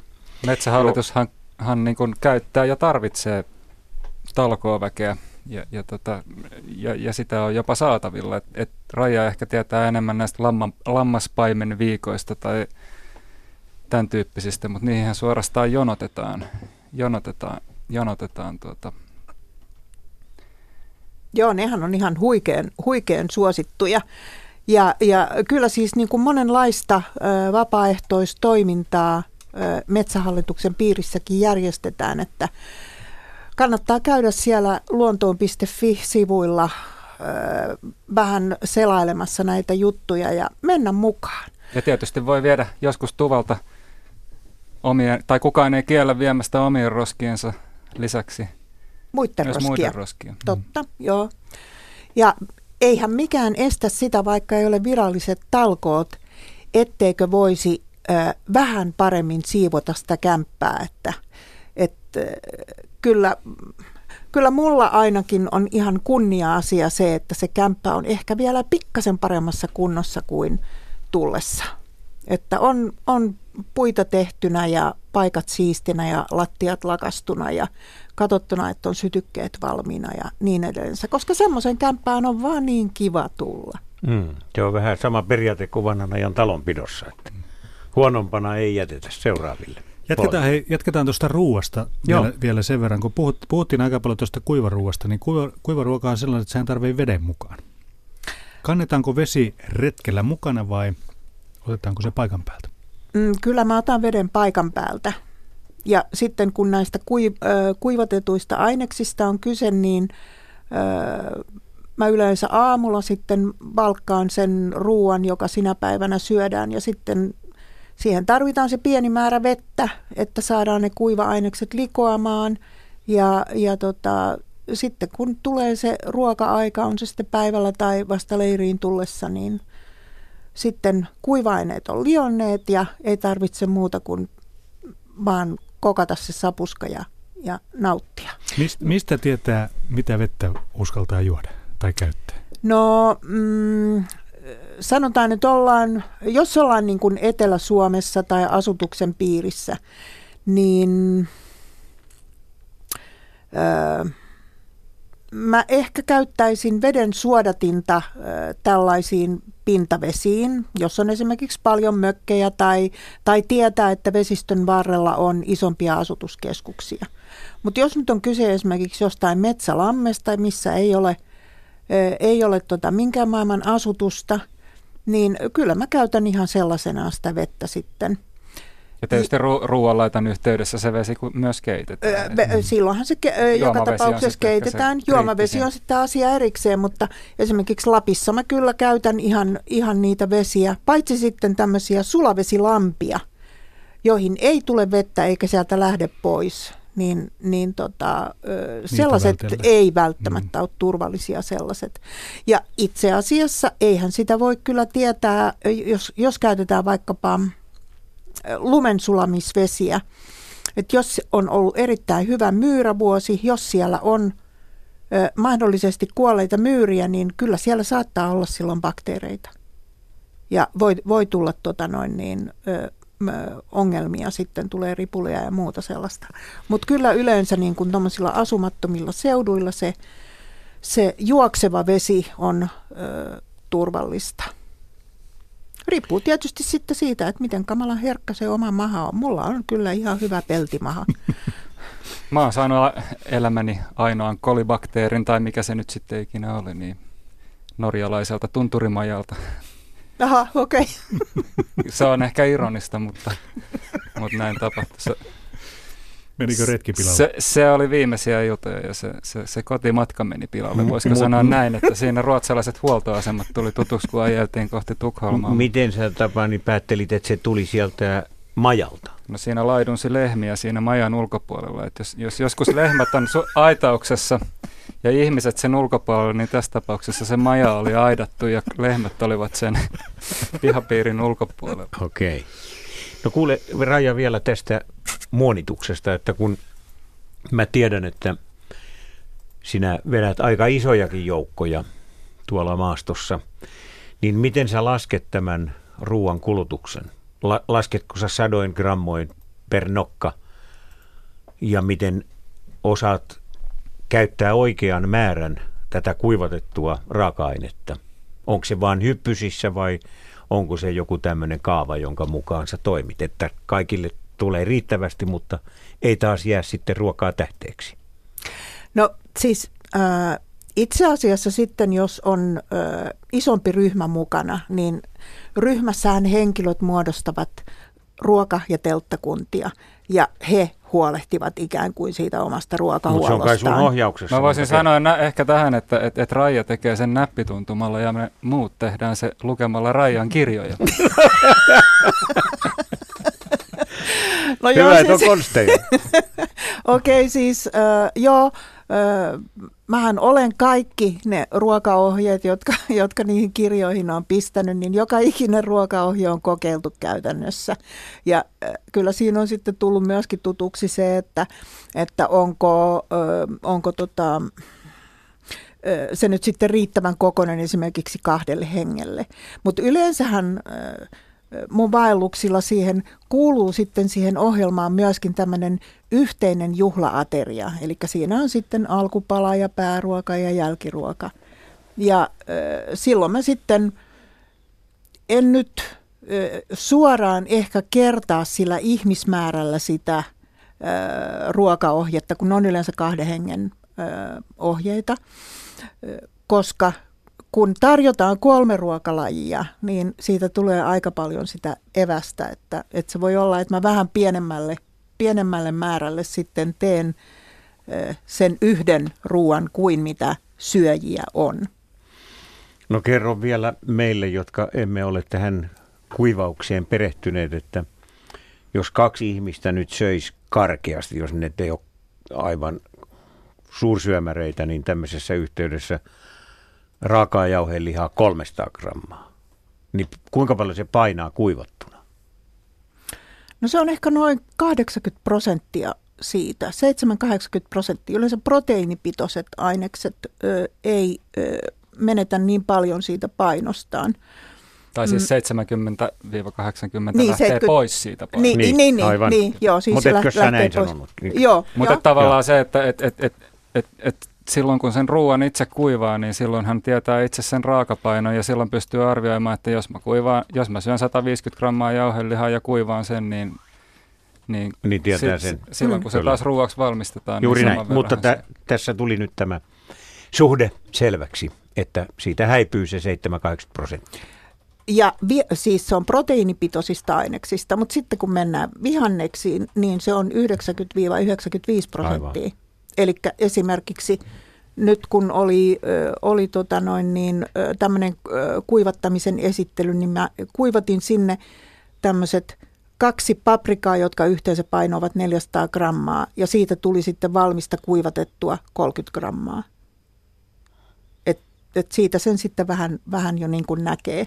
Mutta kyllä tästä tulee se, semmoinen johtopäätös ihan vääjäämättä mieleen, että tuo Tapani on aivan, aivan oikealla jäljellä, kun hän toteaa, että näistä Rajan kirjoista nämä pitää kyllä katsoa. Että näitä harvoin harvoin tuota itse noin vaan pystyy päättelemään. Mutta myös niin, että jos, se, niin jos puhutaan nyt retkeilyn trendeistä, niin tykkääkö siitä sanasta tai ei, mutta niin kuin jos nyt nähdään tämmöinen niin kevyt retkeily trendinä, että, että ihmiset nyt pyrkii niin kuin sitä rinkan painoa saamaan alas, kuka, kuka sitten milläkin niin kuin tavoitteella, mutta että kyllä se ruoka on se ensimmäinen, mistä kannattaa lähteä liikkeelle. Että se, joka kantaa vettä tunturiin tai säilykepurkkeja, niin kyllä se niin kuin tuntuu hartioilla.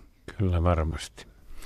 Annapas, annapas tota noin, Raija vielä semmoiset vinkit semmoiselle ihmiselle, joka ei ole ennen kuivattanut mitään, niin mistä, sä puhuit jo tuossa, että, että sähköuuni on hyvä ja 50 astetta lämmintä ja tavarat sinne sisään. Mistä sä tiedät, milloin ne on tarpeeksi kuivia?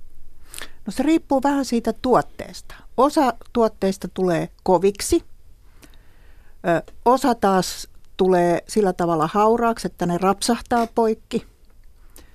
Mutta sehän selviää sitten sillä, toiset jää niin kuin vähän taipusiksi, mutta ö, se selviää sitten sillä, kun ö, halkaisee tämmöisen kuivatetun palasen, niin kyllä sen huomaa, onko siellä vielä kosteutta sisällä. Voiko, se, siis voiko, se, se, on, liian, se, on, niin. se, on, se on vaan niin kuin opeteltava. Et, voiko et, se tulla liian kuivaksi? No esimerkiksi jauheliha kyllä voi tulla liian kuivaksi. Että jos sitä varmuuden vuoksi kuivattaa vielä pikkasen aikaa, niin sitten siitä voi tulla sellaista ikuisesti kelluvaa rouhetta. Se ei niin herää se, se, se, se ei herää eloon enää millään, se ei enää ime vettä ollenkaan. Mutta käy, käykö myös sillä tavalla, että jos se ei ole tarpeeksi kuiva, niin se, se, ho- se voi homehtua. homehtuu sinne pussiin. Kyllä, joo. Niin, niin, joo. Et, et Tämä on vaan valitettavasti sellainen asia, että sitä pitää opetella, sitä pitää ihan itse kokemuksen kautta tehdä. Et siihen voi sanoa, että esimerkiksi perunat ja, ja ö, porkkanat ja ö, juurisellerit, niin niistä tulee kovia palasia ja siellä ei saa olla sitten siinä halkastussa palassa semmoista vaaleita, pehmeitä siellä sisällä. Ö, voi sanoa, että paprikasta tulee taipusaa ja, ja ja parsakaali, niin se äh, rapsahtaa poikkia. Onko palan koolla merkitystä, mi, mi, mitä kuivatetaan? Öö, joo, ei kannata liian isoja palasia laittaa. Eikä paksuja. Eikä paksuja. Eli sanotaan semmoinen puoli senttiä viiva sentti on yleensä semmoisia yleisiä aika hyviä, ja vaikka nyt porkkana viipaleita, mutta esimerkiksi joku munakoiso, niin munakoiso on aika huokoinen aine, niin siitä voi pikkasen isompiakin paloja tehdä. Että ne voi olla semmoisia puolitoista senttiä kertaa puolitoistakin jopa. Kuivatatko saunassa? Saunan lauteella, vaikka öö, saunavalheiden päällä, vaikka joo, ei olisi lämpöäkään. Öö, joo, kyllä saunassakin voi kuivattaa. Sitten esimerkiksi öö, erinäisiä tuotteita voi kuivattaa vaikkapa lam, öö, tota lattialämmitystä hyödyntäen. Ja, niin kuin sieniäkin. Esimerkiksi sieniäkin, joo. Tai radiaattorin edessä tai jotakin Niin, tommoista. niin, joo. Se, mitä pitää sanoa vielä jauhelihasta, niin, niin tunnen monta sellaista suomalaista miestä, jotka ei noin niin kuin lähtökohtaisesti ruokavaliossaan hirveästi esimerkiksi soijaa syö, mutta vaelluksella ne syö. Ja ne tekee sen laiskuuttaan, mutta se on erittäin, niin kun, siinä on erittäin hyvät ravintoarvot ja se menee täydestä siinä sen pastapussin kaverina, jos sitä jauhelihaa ei viitsi tai osaa kuivata. Joo, ihan totta. Pitää vaan laittaa vähän enemmän mausteita. Onko semmoinen vaara siinä väijymässä, että sieltä retkeltä kotiuduttuakin sitten jatkaa samaan malliin? No se ei ainakaan välttämättä olisi pahitteeksi. Sen sitten näkee, kun sieltä tulee. Ei se tunti jää. meillä on vielä tässä lähetysaikaa jäljellä. Onko Kyllä. meillä mitä viestejä siellä, joita Petri haluaa ottaa esille vai siirrymmekö esimerkiksi souturetkeilyn tai melonnan tai fillariretkeilyn pariin? En, Teemojahan meillä on vaikka kuin paljon joo, tässä en, ennen, kuin, tota, ennen, ennen kuin mennään niihin teemoihin, niin otetaan täällä oli, kysyttiin meidän asiantuntijoiltamme semmoiset ensimmäiset muistot retkeilystä. Löytyykö näin yhtäkkiä kaivamalla? Tavanihan se kertoi tämän säväyttävän hetken – mutta Raija? No siis, ähm, mähän kasvoin maalla ja sitten mm, mä olin teiniässä, kun muutettiin kaupunki ja siihen tuli äh, aika pitkä aika, niin kuin semmoinen kymmenen vuotta, yli kymmenen vuotta, että mä en retkeily, mä myös asuin ulkomailla siinä välillä. Ja sitten mä olin oikeastaan niin kuin valitettavan vanha, mutta jotenkin siis tämä luonto oli jäänyt niin kuin sellaiseksi tärkeäksi asiaksi. Mä halusin löytää tien takaisin luontoon. Ja silloin mä liityin sitten tähän retkeilyyhdistykseen. Ja sieltä löytyi sitten niin näitä kavereita. Ja, ja tota, mm, ensimmäinen Lapin vaellus oli sitten vielä hiihtovaellus Saariselälle, enkä mä ollut kymmenen vuoteen hiihtänyt, enkä koskaan kantanut rinkkaa. Että mä olin oikeasti, mä oon monta kertaa kertonut, että mä olin niin oikein semmoinen painajainen sille oppaalle. Mutta mut jotain siitä niin kuin jäi, mutta se ei vielä ollut niin kuin se semmoinen sykähdyttävä juttu samalla tavalla. Että oikeastaan tämä kolahti sitten mun neljännellä vaelluksella, kun ystäväni Pirkon kanssa puhuttiin siitä, että olisi se kyllä hienoa, kun saisi kerrankin retkeillä oikein tarpeeksi. Ja niinpä ystäväni sitten teki koko talven ylitöitä ja otti ne vapaina. Ja kun mun työnantajani ei sitten ymmärtänyt tällaista virkavapaa sanaa ollenkaan, niin mä irtisanouduin sitten työstäni. Ja, ja tota, me lähdettiin kahden kuukauden vaellukselle ja se oli niin kuin tosi mahtava juttu. Ja rankka ratkaisu. Ja mä oon suunnitellut, että ensi vuonna mä voisin sitten niin kuin tehdä uudestaan tällaisen kahden kuukauden vaelluksen. Siis kuuluuko siihen tämä irtisanoutuminen myös? ei, eläkkeeltä ei voi irtisanoutua. Voi, voi, mutta se jää silloin paljon vajaaksi. Kerro, kerropa Tapani vielä mulle semmoinen juttu, kun mä aina silloin tällöin näen tuolla metsässä ihmisen, joka kulkee rinkkaselässä. Se menee ylös ja alas mäkeä ja mä tiedän mitkä siinä on takana. Siinä on takana se, että hän on ostanut uuden rinkan, hän on lähtemässä vaellukselle hän kokeilee, että kuinka paljon se rinkaa voi pistää tavaraa, kun sinne metsään lähtee. Oletko treenannut? En mä varsinaisesti kai koskaan ole, ole treenannut. Toki mä oon ajanut sisään uusia varusteita, mikä sekin on tärkeää, että jos sulla on uusi rinkka tai, tai tota, uudet kengät, niin ne kannattaa, kannattaa kävellä ja kokeilla ennen kuin ne pakkaa lentokoneeseen tai junaan, mutta, mutta tota, Kuinka paljon kengillä, kuinka paljon niitä ajetaan sisään? No tämä on tietysti hyvä, hyvä kysymys, kysymys.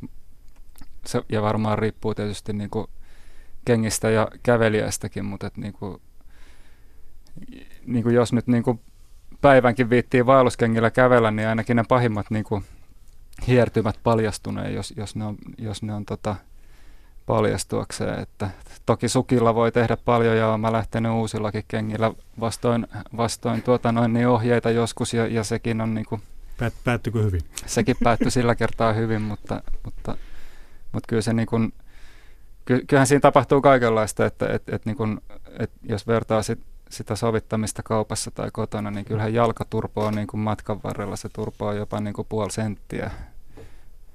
Ja, ja tota, kaikki tämmöiset, niin on hyvä, hyvä kyllä tota, kokeilla etukäteen. Mutta sekään ei ole liiottelu, että jos on uusi rinkka, niin pistetään se täyteen tavaraa ja mennään mäkeä sitten ylös ja alas.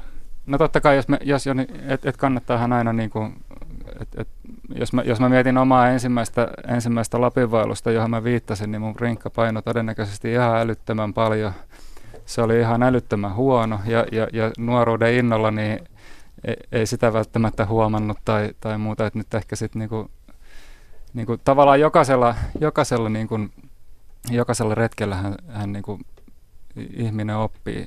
Et, et mä, niinku jotenkin, mä, mä sanoisin näin, että ei, ei kannata ostaa kaikkia varusteita ennen sitä ensimmäistä retkeä, vaan mieluummin niin kuin vasta sen ensimmäisen retken jälkeen, koska silloin sä vasta niin kuin tiedät jotain siitä, mitä sä haluat. Ja, ja mitä enemmän sitten tietysti retkeilee, niin sen enemmän niin kuin tietää, tietää mitä, minkälaisia ominaisuuksia arvostaa tai haluaa. Mutta, mutta niin kuin lainavehkeellä kannattaa lähteä ensimmäiselle retkelle niin pitkälle kuin se on mahdollista. Mitä, mitä kaikkea voi vuokrata?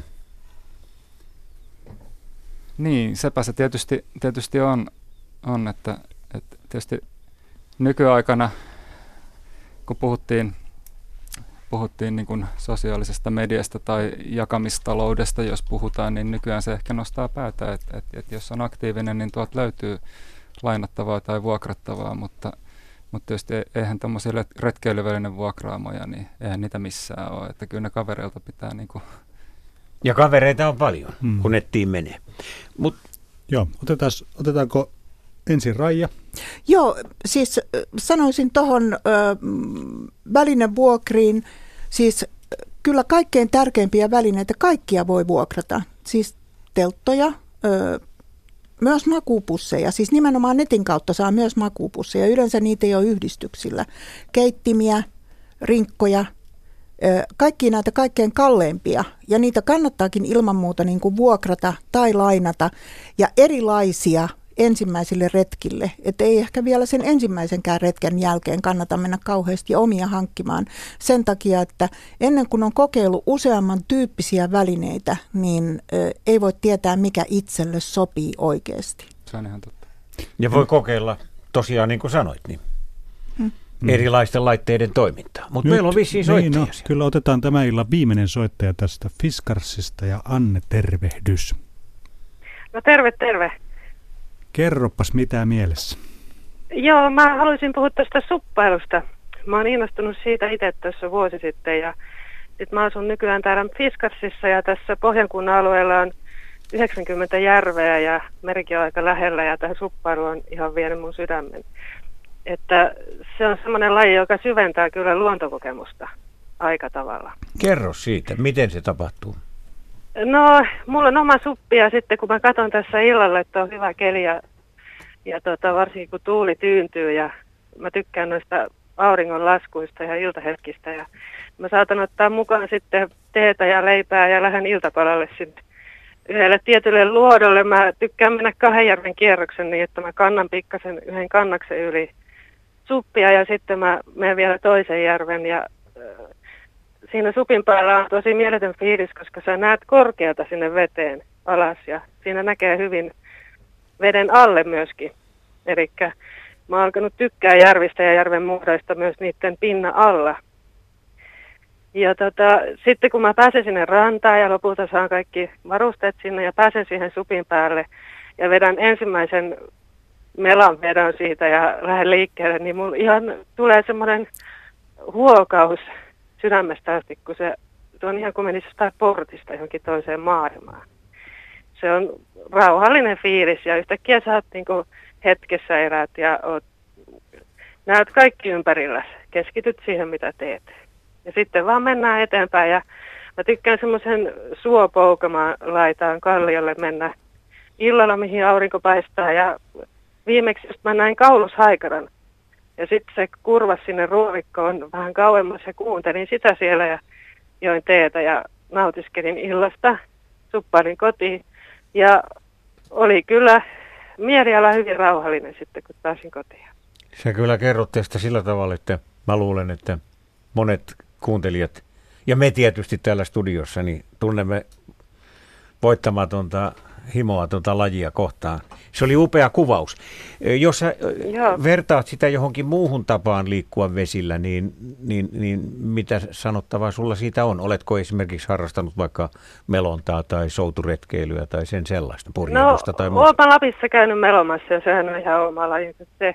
Mutta tämä sopii tämmöiseen helppoon jotenkin liikkumiseen ja sitten kun on liikkuu veden päällä seisaalee, se on jotenkin mystisen tuntusta muutenkin. Ja se on aika alkukantaista, että musta tuntuu, että se on niin kuin, sillä jo ensimmäisen kerran joskus Afrikassa liikuttu meloen seisten, että se on, siinä on jotain semmoista aika alkukantastakin, Kiva. vaikka mennään nykyaikaisilla vehkeillä. Kiva.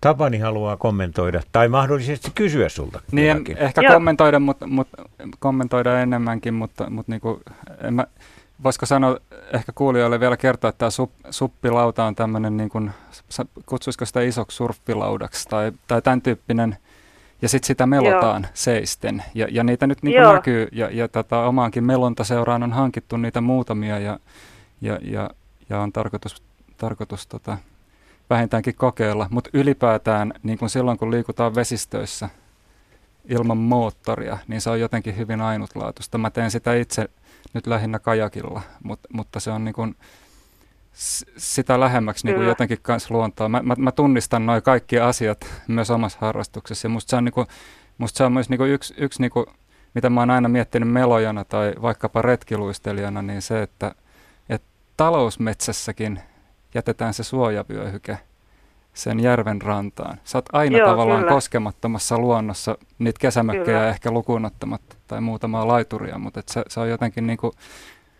niinku myös merkille pantavaa, että, että kyllä. Se, se on aina Joo, ja täällä, Kyllä, ja täällä Fiskarsissa on paljon näitä järviä. Täällä ei ole juurikaan mökkiä ja 10 prosenttia suojeltua metsää, että täällä on ihan mielettömät erämaat tästä Saloon asti merkeä, että vielä. Täällä on myöskin semmoiset maastopyörän reitit aivan uudet, 60 kilometriä, joka on myös hirveän suosittu tapa täällä kokea luontoa nyt.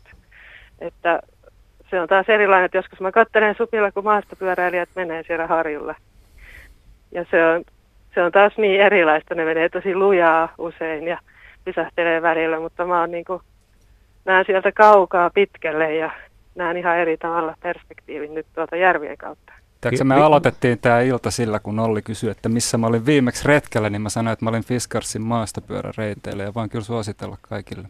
No niin, tässä no niin. ympyrä sulkeutuu, kun meidän lähetysaikammekin loppuu ihan kohta, mutta yksi kysymys mulla vielä sulle on ja se koskee tätä Joo. suppilauta-kuviota siinä mielessä, että voiko siinä tämä suppailija kuljettaa mitään varusteita mukanaan?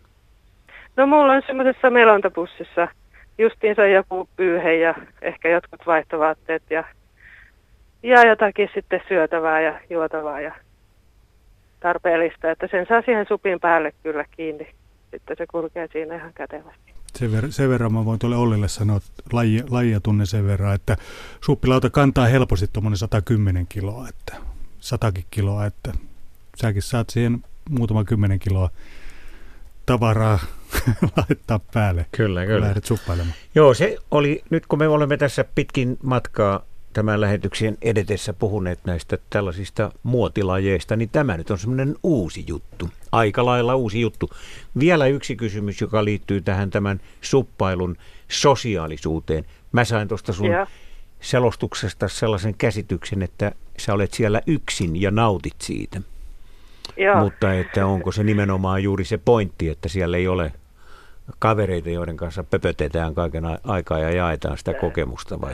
No joo, mutta sitä voi harrastaa monella tavalla. Että mulla on sitten märkä puku ja sitten mä voi lähteä johonkin vähän isompiinkin aaltoihin jonnekin Hankoon tai muualle ja sitten olla vaikka kavereiden kanssa vähän kokeilla surfata sillä, että sillä voi tehdä sitten monenlaista. Aivan. Ei muuta kuin hyvää suppi kesää sinne Fiskarsin kymmenille järville. Tai Pohjanpitäjän kymmenille järville. Kiitos soitostanne. Joo, kiitos. Moi moi. Tässä moi. tuli kiva puhelu tähän meidän lähetyksemme päätteeksi. Ja mitäpäs tässä, meillähän lähetysaika alkaa olla aivan lopuillaan, että ei tässä muuta voi kuin toivotella kaikille Radio Suomen kuuntelijoille lopuksi erinomaisen auvoisaa ja, ja kokemusrikasta kesää, joka tässä on alkamassa – retkeilyllisissä merkeissä. Kyllä, sano Raija vielä jotain. 20, 15 sekuntia aika. Ö, oli kysytty, että ö, voiko ö, laavulla yöpyä paikassa, jossa ö, telttailu on kielletty. Ei voi. Siihen se loppuu.